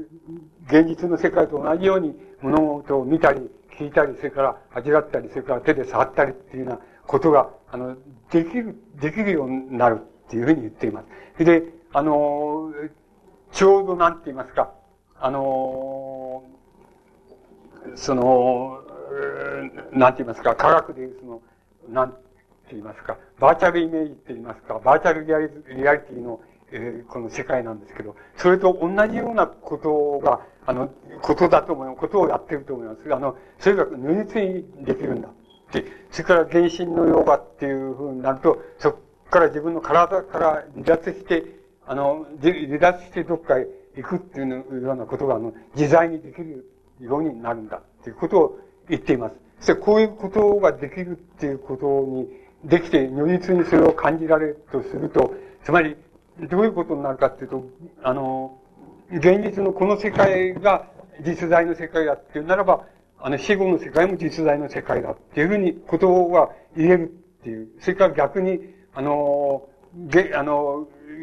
もし現実のこの世界が夢幻だっていうならば、やっぱりその死後の世界も夢幻だと。あるいは、あの、死後の世界が夢幻だって言うならば、全く同じで、同じであるその現実の世界も夢幻だって。つまり、それがいわゆる、その、仏教でいう悟りっていうことなんだっていうことですけれども、つまり、あの、そういうことによって、その、なんか、この世は無常であるとか、あの、現、えっ、ー、と、生死を超えるとか、あるいは、あの、現実も、あの、その、死後の世界も、やっぱり、あると思えば全全部同じようにあるっていうことが、如実に体験できるんだっていうふうに、あの、朝原さんは言っています。で、この朝原さんの言う、この、ヨーガの修行の体験っていうのを、あの、普通、ごく普通の言葉で言えば、その、あの、そういうイメージっていうのは作れる、作れますよっていうことを、あの、言ってるんだっていうふうに考えれば、あの、ごく普通の我々が、あの、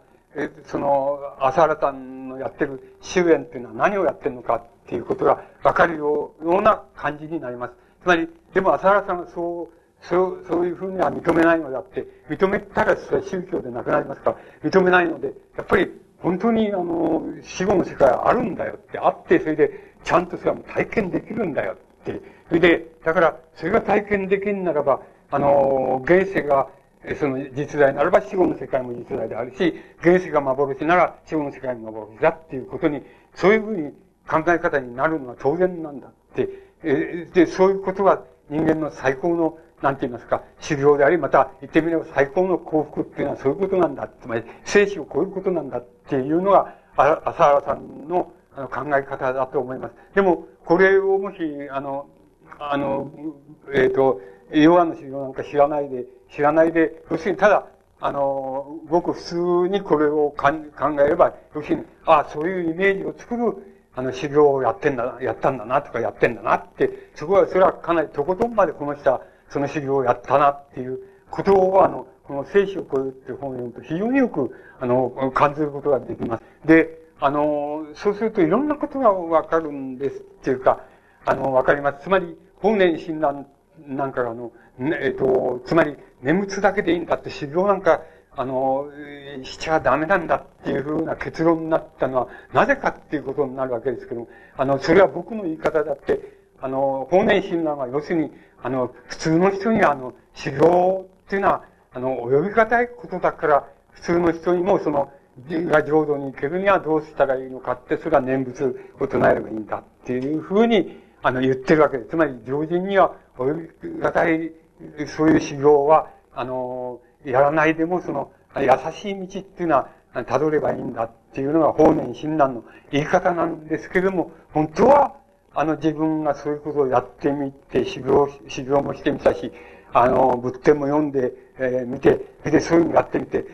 つ、つまり、こういうことは、つまり、幻なんじゃないか。つまり、こういうことやったってしょうがないんじゃないかっていうふうに、あの、考えたと思う、僕は思います。つまり、そこで、そうじゃないんだって。要するに、あの、問題は、要するに倫理の問題だって。つまり、こういう修行の、つまり、あの、ビジョン、あるいはイメージを、あるいは幻を思い浮かべることができできるようになる修行をやる、することじゃなくて、あの、倫理の問題なんだって、あの、倫理の問題なんだって、宗教っていうのは倫理の問題なんだ。だから、あの、浄土へ行くとか聖書を超えるってのは念仏だけでいいんだっていういう考え方になったっていうふうに僕は思います。それが鎌倉時代の新仏教の教祖たちが一部に考えたことだっていうふうに思います。ところで、今の新進宗教の、あの、なんて言いますか、教祖たちは、あの、言ってみれば全部、あの、浅原さんもそうですけど、全部逆なことをしています。つまり、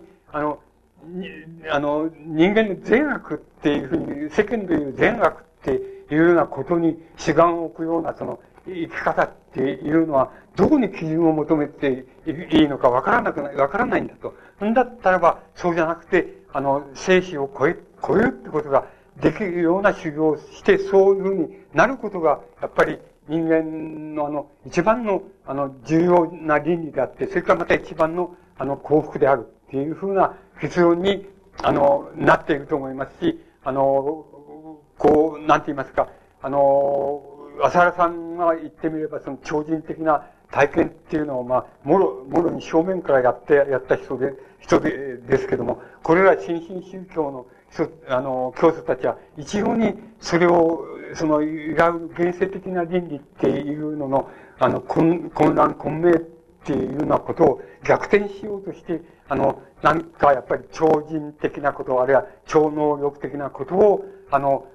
こう体験の根幹に据えて、そして、あの、なんて言いますか、人々が幸福であるとはどういうことなのかとか、幸福にするにはこうこういうふうにやった方がいいっていうのは、ああいうことを編み出してるっていうのが、現在のその新進宗教の、あの、一番のあの、特徴になっているように思います。つまり、あの、中世における新宗教の教祖たちと、ちょうど逆なことを、あの、えこう、逆なところへ、あの、持っていくっていうようなことを、やっぱり、新進宗教のあの、目的のように、あの、捉えて、そういうふうにやってるように、あの、僕には思います。すると、あの、何が、そう、そうしますと、あの、何が、こう、新進宗教を、あの、なんて言いますか、生み出すし、また、新進宗教に、あの、経営、経営するって言いますか、経営する人を生み出しているのかっていうことを考えてみますと、あの、やっぱりあの、現世におけるっていうのは、現実、現在その現実における、あの、倫理っていうもの、つまり哲学のあの、基準っていうのを、あるいは、基準を信ずるっていうようなことを、あの、一、ことが一様にその、危なくなってるって言いますか、一様に危なくなっちゃってる。で、あの、この、状態になっていると。そこの、現実の、あの、この倫理を超えるって、倫理を、あの、現在まであるその倫理を超えるにはどうしたらいいかっていうことは、あの、なかなかよくわからないっていうような状態に、あの、現在あると思います。で、それに対してやっぱり、新進宗教は、あの、非常に短絡的ではありますけども、あの、超、超人的な体験を中心に据えた、あの、幸福っていう概念を、あの、持ってくれば、あの、いわいわゆる従来の倫理が危うくなっている、その、混迷の中にあって、その、一つの、なんて言いますか、倫理の代用品って言いますか、倫理の基準っていうのを、あの、作ることができるんだっていうことは、あの、やっぱり新進宗教の人たちが、あの、あの、教祖たちが一様にあの、こう自分の体験とかの、教義とかっていう、として、あの、作り上げてることのような、に思います。つまり、現在の倫理観、つまり、何が究極の倫理なのかっていうことに対する、その、あやふやさっていうのに対する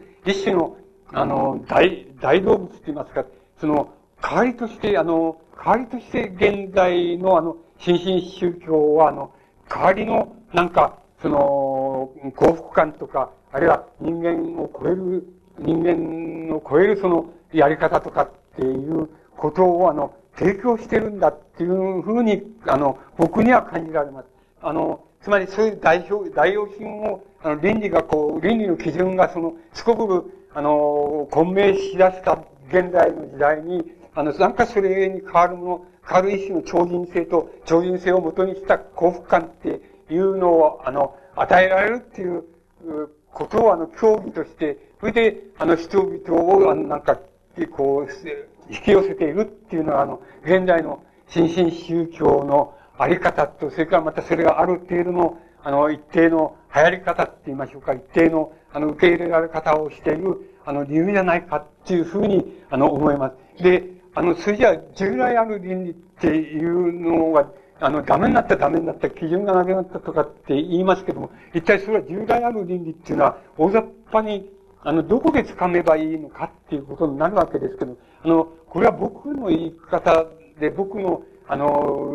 掴み方に、の、にしか過ぎないんですけど、僕はあの、従来なの、の倫理っていうのは、一種の人間の、なんて言ったらいいんでしょう。あの、欠乏感っていうのは、あの、中心にした、あの、倫理、中心に築かれていった倫理だっていうふうに思います。で、あの、もちろん現在だって欠乏感があるから、まあ、新進宗教も流行るわけですけどあの、現在の欠乏感っていうのの、あの、一つの面っていうのは、あの、徹底性を失ってきたっていうことが言えます。つまり、一つの面というのは何かっていうと、要するに、貧困っていう欠乏です。つまり、あの、明日食う米がないという意味の貧困っていうのは、あの、あの、世界、現在の世界の先進的な地域では、あの、大体終わってしまったっていうふうに言えると思います。日本で言えば、大体9割の人は、あの、大体明日食う米がないという意味の、あの、欠乏感っていうのはなくなってしまった。そその、あの、少なくとも明日食う米がないっていうことを、これをどうしてくれるんだとか、どうすりゃいいんだっていうことから出てくる、あの、倫理観だけは、やっぱりあの、現在の世界の精神的な地域では、あの、なんか徹底性を欠いてしまっているって、あの、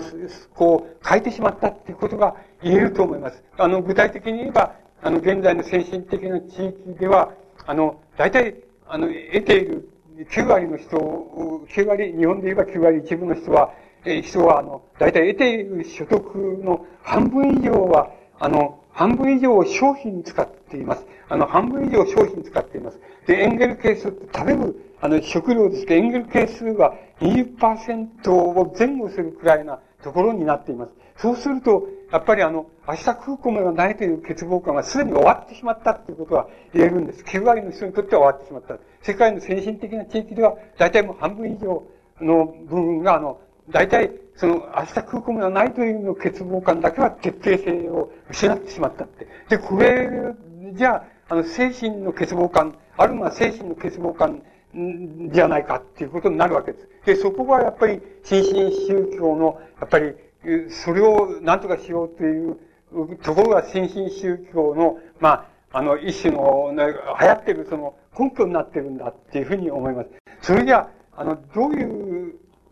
あの、どういうのをもとに、どういう考え方をもとにして、あの、倫理が作られなければならないかっていうことが、あの、あり得る、あの、あるわけです。つまり、それが考えられたり、その、あの、しなければならない段階に現在あるわけです。で、でも、現在依然としてその、なんて言いますか、それじゃそれに変わる、つまり、明日空港がないという意味のその欠乏感が徹底性を失ってしまった地域で、あの、あの、倫理観っていうのはどこで作られるのかっていうことについて、徹底的にこう、なんて言いますか、アプローチする考え方っていうのは、残念ですけれど、まだ、あの、生まれていないって言いましょうか、生まれていないで、あの、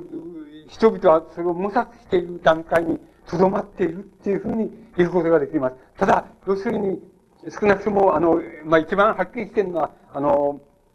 こう、マルクス主義、あるいはマルクスの考え方が一番はっきりしてるわけですけども、マルクスの考え方は多分、要するに、要するに、あの、なんて言いますか、えっ、と、あの、産業で言えば、要するに、えっ、と、あの、なんて言いますか、第一次産業と言いますか、自然相手の農業とか林業とか漁業とかっていうものと、あの、製造業、工業とかっていうものとが、あの、対立している。そういう段階までの分析を資本論としてやっていますけれども、現在の先進的な地域がその段階を過ぎてしまって、あの、第三次産業と言いましょうか。あの、えー、あの、サービス業とか、あの、流通業とか、まあ、つまり、そういう産業に大部分の人たちが、あの、あの、の労働がそこに移ってしまった、そういう社会、つまり半分以上の人たちが、そういう製造業でもない、農業でもないっていうような、あの、産業、第三次産業の中に、その、大体、あの、こう、従事するようになってしまったっていうような、そういう段階では、多分、あの、そういう一番はっきり言えば、その、マルクス主義がそうなんですけど、そういう欠乏を主体とした論理とか倫理っていうものの、はちょっと通用しがたくなってきたっていう、危なくなってきたっていうのが、あの、現在の状態じゃない、状況じゃないかっていうのは、僕らが基本的に考えていることです。つまり、あの、何か、ここではもう、ちょっと新しい、新しいって言いましょうか、あの、違う形の倫理、違う倫理っていうのを、なんか作り上げていかなければならないと模索していかなければいけないっていうような段階に来てるっていう、そこら辺が、あの、僕らが一番考えている考えどころで、あの、なわけです。つまり、あの、そこでの問題が一番主たる問題になってくる。して、しかし依然として、あの、そういうことっていうのは、あんまりうまく、あの、気づかれていないっていう段階だと思います。気づかれてたって、どうするにはどうするんだ、どうしたらいいんだとか、どういうふうに考えればいいんだ、これを、この事態をどういうふうに考えればいいのかっていうふうになってくると、これ社会分析としても、あの、経済分析としても、それから、いわば、あの、人間の精神の分析としても、あの、決してあの、確立されたって言いますか、はっきりした確立のされ方っていうのは全然なくて、あの、今、今現在その模索の段階にあるっていうようなところがもう精一杯のところだと思います。あの、こういう段階において、やっぱり、それや、あの、違う倫理、つまり違う倫理の代用品をしているって、しているのが、あの、必然的に代用品をしているのが、あの、現在の新進、あの、こう、宗教って言いましょうか。これがその代用品をしていることに、一時的な代用品をしていることになっているんだっていうふうに思います。でも、これが本格的な、その、なんて言いますか、世界の歴史、世界史のその段階、現在の段階、先端的な部分が突入してしまった現在の段階に対する、あの、恒久的なその救済にはならないだろうっていうこと、新進宗教はならないだろうっていうことは僕は、あの、非常にはっきりしているように思います。つまり、臨時の間に合わせとか、あの、非常に短絡的に間に合わせっていうことで、あの、間に合わせているっていうふうに思います。だから、本格的にはちゃんときちっと、やっぱり、あの、社会を分析し、経済を分析し、それから人間の精神の働きを分析し、文化を分析し、っていうようなことを分析して、あの、導いてこなければ、あの、それが、あの、最終的な解決には少しもならないっていう。ただ要するに、新進宗教は、あの、非常に短絡的でありますけど、その間に合わせっていうの、あの、役割を現在果たしているっていうような風に、あの、僕には思われます。で、あの、だけれども、やっぱり、あの、本格的に言うならば、あの、ちゃんときちっとした、あの、倫理観とかきちっとした、あの、こう、社会分析とかっていうようなものがきちっとなされなければ、あの、これに耐えることができないんじゃないかっていうふうに、あの、僕には思われます。で、あの、えっ、ー、と、僕はよくそういう、あれを知ってますけども、現在その、日本で言えば9割1分ぐらい、あの、アメリカで言えば8割7分ぐらい、あの、ヨーロッパで言えばまあ、あの、8割2分ぐらいとかっていう人たちが、あの、なんて言いますか、え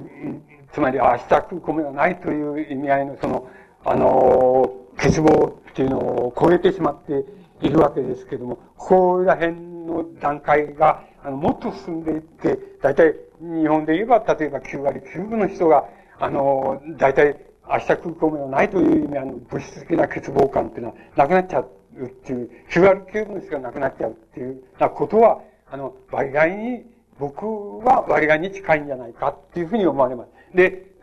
それ、その9割9分の人が、あの、その、なんか明日空港目がないっていう欠乏感、物質的な欠乏感っていうのから、あの、抜け出てしまったっていうような時っていうのが、一種の、まあ、僕はあの、結節点だって言いますか、あの、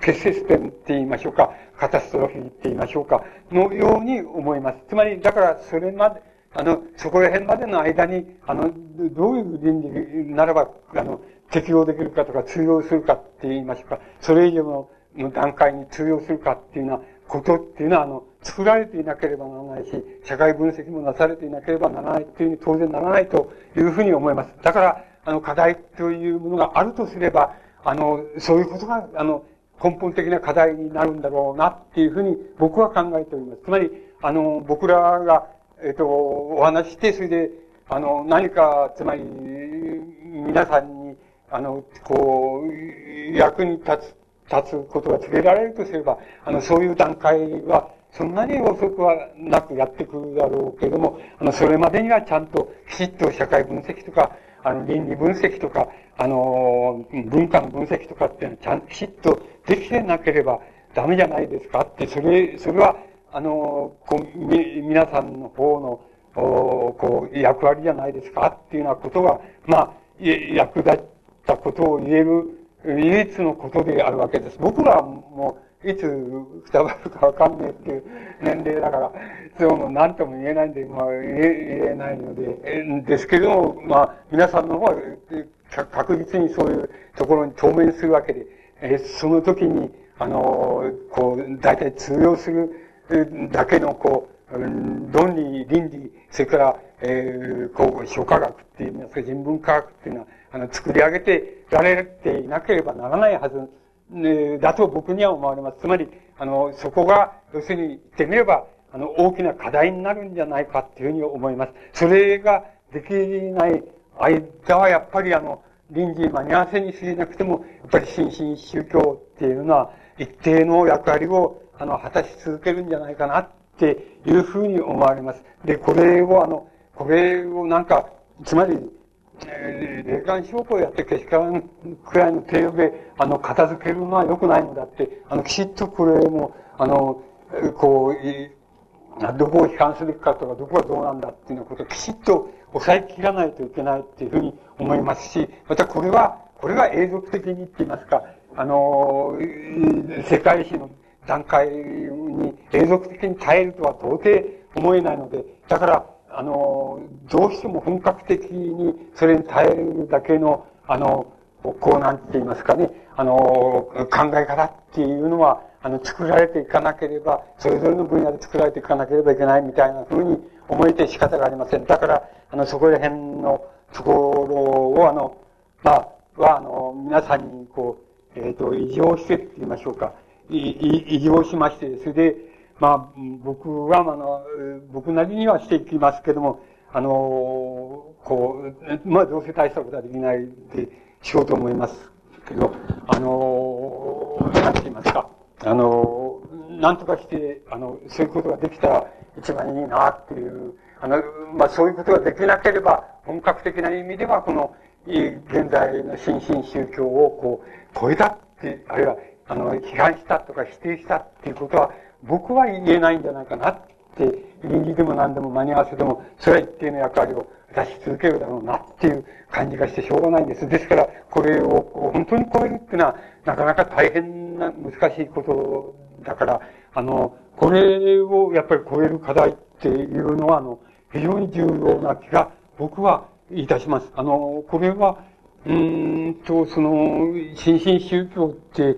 っていうのに、こう、例えば、あの、マルク氏の、まあ、なんて言いますか、ロシア的形態みたいなものも、その中に混ぜるとすれば、もうこれも超えなきゃいけないわけで、あの、なんて言いますか、これはやっぱりとても大きな課題だけど、また、どうしたって、もう、もうすぐ、すぐって言ったらおかしいですけど、もうすぐやってくるに決まってる、あの、課題なんです。つまり、それまでにきちっとしていなければ、なら、あの、戸惑うだけだっていうことになる課題ですから、やっぱりそれは、本格的にやらなければ、あの、できなければ新進宗教は、あの、超えられないんじゃないかっていうふうに、あの、僕には思われます。えっと、簡単なんですけど、一応、これで僕の話をさせていただきます。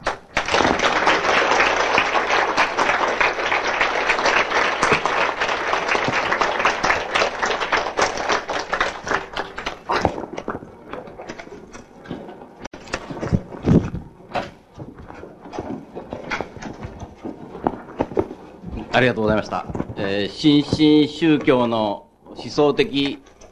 批判を通して、現代の精神の貧困を救う大用品に過ぎないと。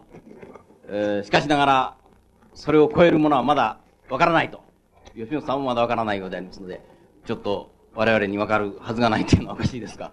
えー、その先が聞きたいというふうに思いますが、あの、時間がだいぶ経っておりますので、あと、一つ二つご質問があれば、お受けしたいと思います。どうぞおっしゃってください。はい、えー、そちらの方。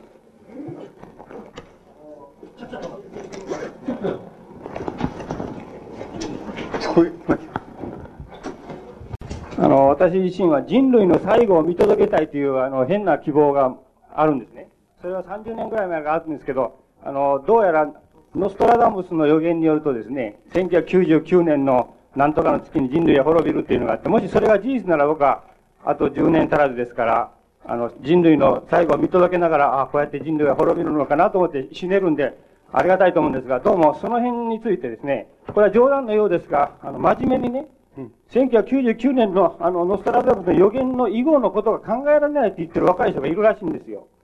だからその辺のことはどう思われますか？あというのはですね、僕はあの、はい、だからそれ、それをまずお聞きしたい。というのは、それを信じてる人が多い人なんですよ。僕は冗談で言ってるんだけど、本当にあの、信じてる人が多いらしいんですね。あえー、えよろしいですか？あの、僕はもう人類が滅亡することがあれば、あの、要するに遺伝子的に滅亡すると思います。つまり、あの、従来からで、で言えば多分、あの、滅亡しなかった種族、種っていうのは、あの、動物でも植物でもいないんだと思うんですよね。それで、滅亡するときは、あの、外、外からの原因で、例えば、えっ、ー、と、原原子爆弾がどうしたとか、えー、めちゃくちゃに落としあったとか、そういうことで滅亡するとは僕はちっとも考えてないけど、遺伝子的にいつかは、あの、衰えるっていうことはあり得るんだと僕は思っていますけど、おっしゃるような意味合いでは、全然僕は信用してないと思います。つまり、あの、滅亡っていうことは、そういうふうに来ないと思って、えっ、ー、と、死としてって言いますか、遺伝子的に来るってことはあり得るのかもしれないけれども、あの、外出的な理由によって人類が滅亡するっていうことは、僕は全然考えていないから、あの、その予言は僕は全然間違いじゃないかっていうふうに思いますし、あの、えっと、あの、ちょっと、あの、信じがたいことのように思いますけどね、あの、僕のね、えうちでなんかお風呂場を直しに来る、えー、大工さんがいるんですけどね、その人たちはやっぱりちょっと、あの、超能力っていうか、ちょっとで敏感な人なんですけど、えー、人で、人で、えっ、ー、と、うちの塀の向こうがお墓なんですけど、あの、そこをなんか歩いてると、もういろいろ見えたり聞こえたりするんだとかいう、しょっちゅう言ってる人なんですけど、そその人がなんか、今より5年、5、6年前に、あの、吉本さん、その、13年以上持つように、うちなんか修理する必要はないですよっていうわけですね。で、13年経ったらね、必ず、要するに、もう戦争起こってね、あの、もうダメになっちゃうんだからね、それ以上ね、持つようなうち作ったってね、無駄ですよとかって、直したって無駄ですよってよく言ってましたけどね、あの、ゲラゲラ笑って聞いたんだけれど、それでその、その大工さんはね、要するに13年ぐらい経ったらね、中国から、中国を起点として、その、世界的な混乱が起こるって、その大工さん言って、その時言ってたんです。で、その時はまあ中国なんてちょっと、あの、こう、気配も見せねえっていうような時だったから、あの、へへなんて言って、あの、笑って聞いてたんですけど、あの、半分ぐらいちょっと当たってんじゃないかなと思ったの。その後はなんか、えっ、と、その大工さんが言ってからね、少し経ってから、あの、天安門事件みたいなの起こったんですよ。だから、や、奴が言ったのは、そんなにバーナーと言ってたわけじゃねえとか、ないなって、まあ、完全に当たったわけじゃないけど、というふうに思ったことあるんですけど、それはやっぱり、えっ、ー、と、そういう、その種の予言っていうのは、全然否定するわけに、やっぱり言いますからね、要するに得てして、その、あの、要するにいろいろこう、あの、え敏感すぎるやつっていう人がいますから、えあの、全然否定するわけにいかない、あの、ように思います。全然否定する気はないですけど、僕は、やっぱり外在的な理由から、つまり大戦争とか大核戦争とかみたいなのが起こって、それで、外側から、あの、滅ぼしあって滅びちゃうっていうようなことは、僕は、ないというふうに思っていますね。あの、やっぱり、もし滅びることがあれば、遺伝子的に滅びるだろうな、生物学的に滅びることがあるだろうな、みたいなふうには思ってますけど、ですからそれはちょっと僕にはちょっと受け取れない考え方のように思いますね。でも全然当たらないわけではないかもしれないですから、そこは僕はちょっと大工さんですら、それ、あの、それだけ、なんとなくちょっと、あの、らしいぞとかいう感じを持たせたんですから、あり得るような気もしますけど。そう、そうなんですよね。あの、大工さんだし、僕の親父も船の大工さんだから、あの、大工さんの歩いちゃいけないんですけど、あの、いや、あり得るかもしれないんですけど、あの、僕だったら、そう思わないで、やっぱり内在的に、あの、滅びることはあり得るというふうには思ってますけど。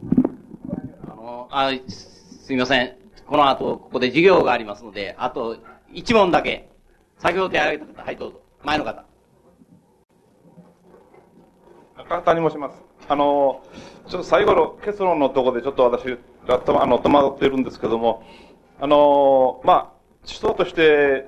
あの、今のその新進宗教に、あの、拮抗できるものがないということはわかるんですけれども、そしたら何もないかというときにね、やっぱり、私自身としては、まあ、若い頃に吉本さんから、あの、まあ、学んだというと大げさですけど、お聞きしたのが、やはりあの、論理として自立という形をですね、そういうことが、あの、考えたらなんかこうずっといけるんじゃないかと思ってまあ来たんですけども、やはり今までの宗教とかいろんなあの、そういう世界、あの、まあ、観念の世界でこう支配的だったのは、コミュニケーションとして考えた場合には、やっぱりなんか、その競争とか、そのまあ、なんかがいて、それを教えてもらうというか、そういうもので、まあ、そして信じるという形で、まあ、なんか勢力を持ってきたのじゃないかと思うんですけど、それに対して自立という考え方の場合は、まあ、一人の、まあ、例えば石本さんの石本さんが一つの考え方をバッと出して、それを、あの、信ずるんじゃなしに、やっぱり全面的に、あの、トータルにそれを、に対して、まあ、自分なら自分のものをぶつけて、そこで、あの、なんか、いろいろね、あの、練った上で、また自分なりの考え方を出して、そしてそれがまあ、まあ一致した場合に、その、なんていうかな、宗教で言えばそういう広がるような形ですけど、まだ違うコミュニケーションとして、なんかそれが影響力を持つというか、そういうことになるんじゃないかと思うんですけど、あの、それだからといってそういうまあ全部のトータルなものができるかどうかはまた別ですけれども、なんかこのやり方として、そういうものが有効じゃないかと、私はまあそう思っているんですけど、それはどうでしょうか？あの、いや、えっ、ー、と、僕もそれはあの、えっ、ー、と、有効だみたいな風に積極的に言っちゃうと、ちょっと違っちゃうかもしれないんですけど、あの、ただ自分はし、僕はやっぱり仕方なしにって言った方がいいんですけども、仕方がないから、あの、非常に消極的になりますけど、やっぱり、あの、自分で考え、自分で、あの、こう、手探りしていくっていうようなことが、あの、唯一のやり方なんじゃないかなって、もし、これで、あの、どっかに救済があるとか、あの、そういうふうに考えると、どうしても現在だったら、あの、短絡つまり手数を省くっていうようなところに、あの、行っちゃわないと、あの、安心立命には至らない。だから、えっ、ー、と、安心立命に至る、至ろうとして、そういう、えー、行くと、やっぱり、どっかで短絡しちゃう考え方を受け入れちゃうみたいな風になりそうな気がするんですね。それを避けるっていうか、消極的なんですけど、それを避けるには、やっぱり、あの、きつくても、あんまりあの、安心立命っていうのはあんまりそう簡単にはないぞっていうようなところで、まず、要するに自主的に、あの、粘りついていくっていうより、いうのが、まあ、えー、いいんじゃないかとか仕方がないんじゃないかっていうふうに僕自身も考えていますけどね。あの、ただ要するに、あの、どっかでスッキリしたいっていう思いっていうのはいつでもやってくるでしょ。そうすると、やっぱり自分でもって、いや、ダメだって、今スッキリしろってのは間違いだよっていう感じでもってそれを打ち消したりしてやってきてるわけですけども、やっぱり、あの、人間っていうのはあれですからね、やっぱりスッキリしたいですからね、あの、えー、どうしても、そういう考え、あの、起こってくるんですね。あの、で、それを否定して、また否定して、いや、それはダメだって。えー、やっぱり、あの、えー、進んでも地獄、退いても地獄っていうふうに考えて、まあ、あんまり救済は考えずにやっていくぞっていう考えていくぞみたいなのが、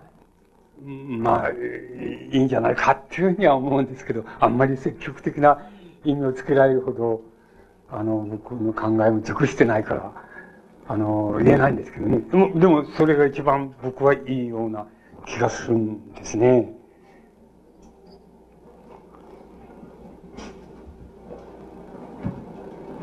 もっと極端に言えば、だいぶ僕自身が、だいぶ自分の持ってる考え方っていうのは、だいぶまあ、むちゃくちゃにあれしてやられちゃったっていうか、ダメになっちゃったっていうように思うけども、かろうじて、あの、仕方がないからっていうふうに残ってる部分だけは、ままだ、なんとなくまだ生きてるぜっていう感じがしてるっていうことに過ぎないんだと思いますけど、まあ、そんなところじゃないかと思ってます。ありがとうございました。えー、大変残念ですけども。えー、次回のアッセンブリアワーの予告ですが、7月1日木曜日、この時間午前10時半から40分から、写真家の松本美智子さんが表現する女たちの肖像という講演があります。以上です。ありがとうございました。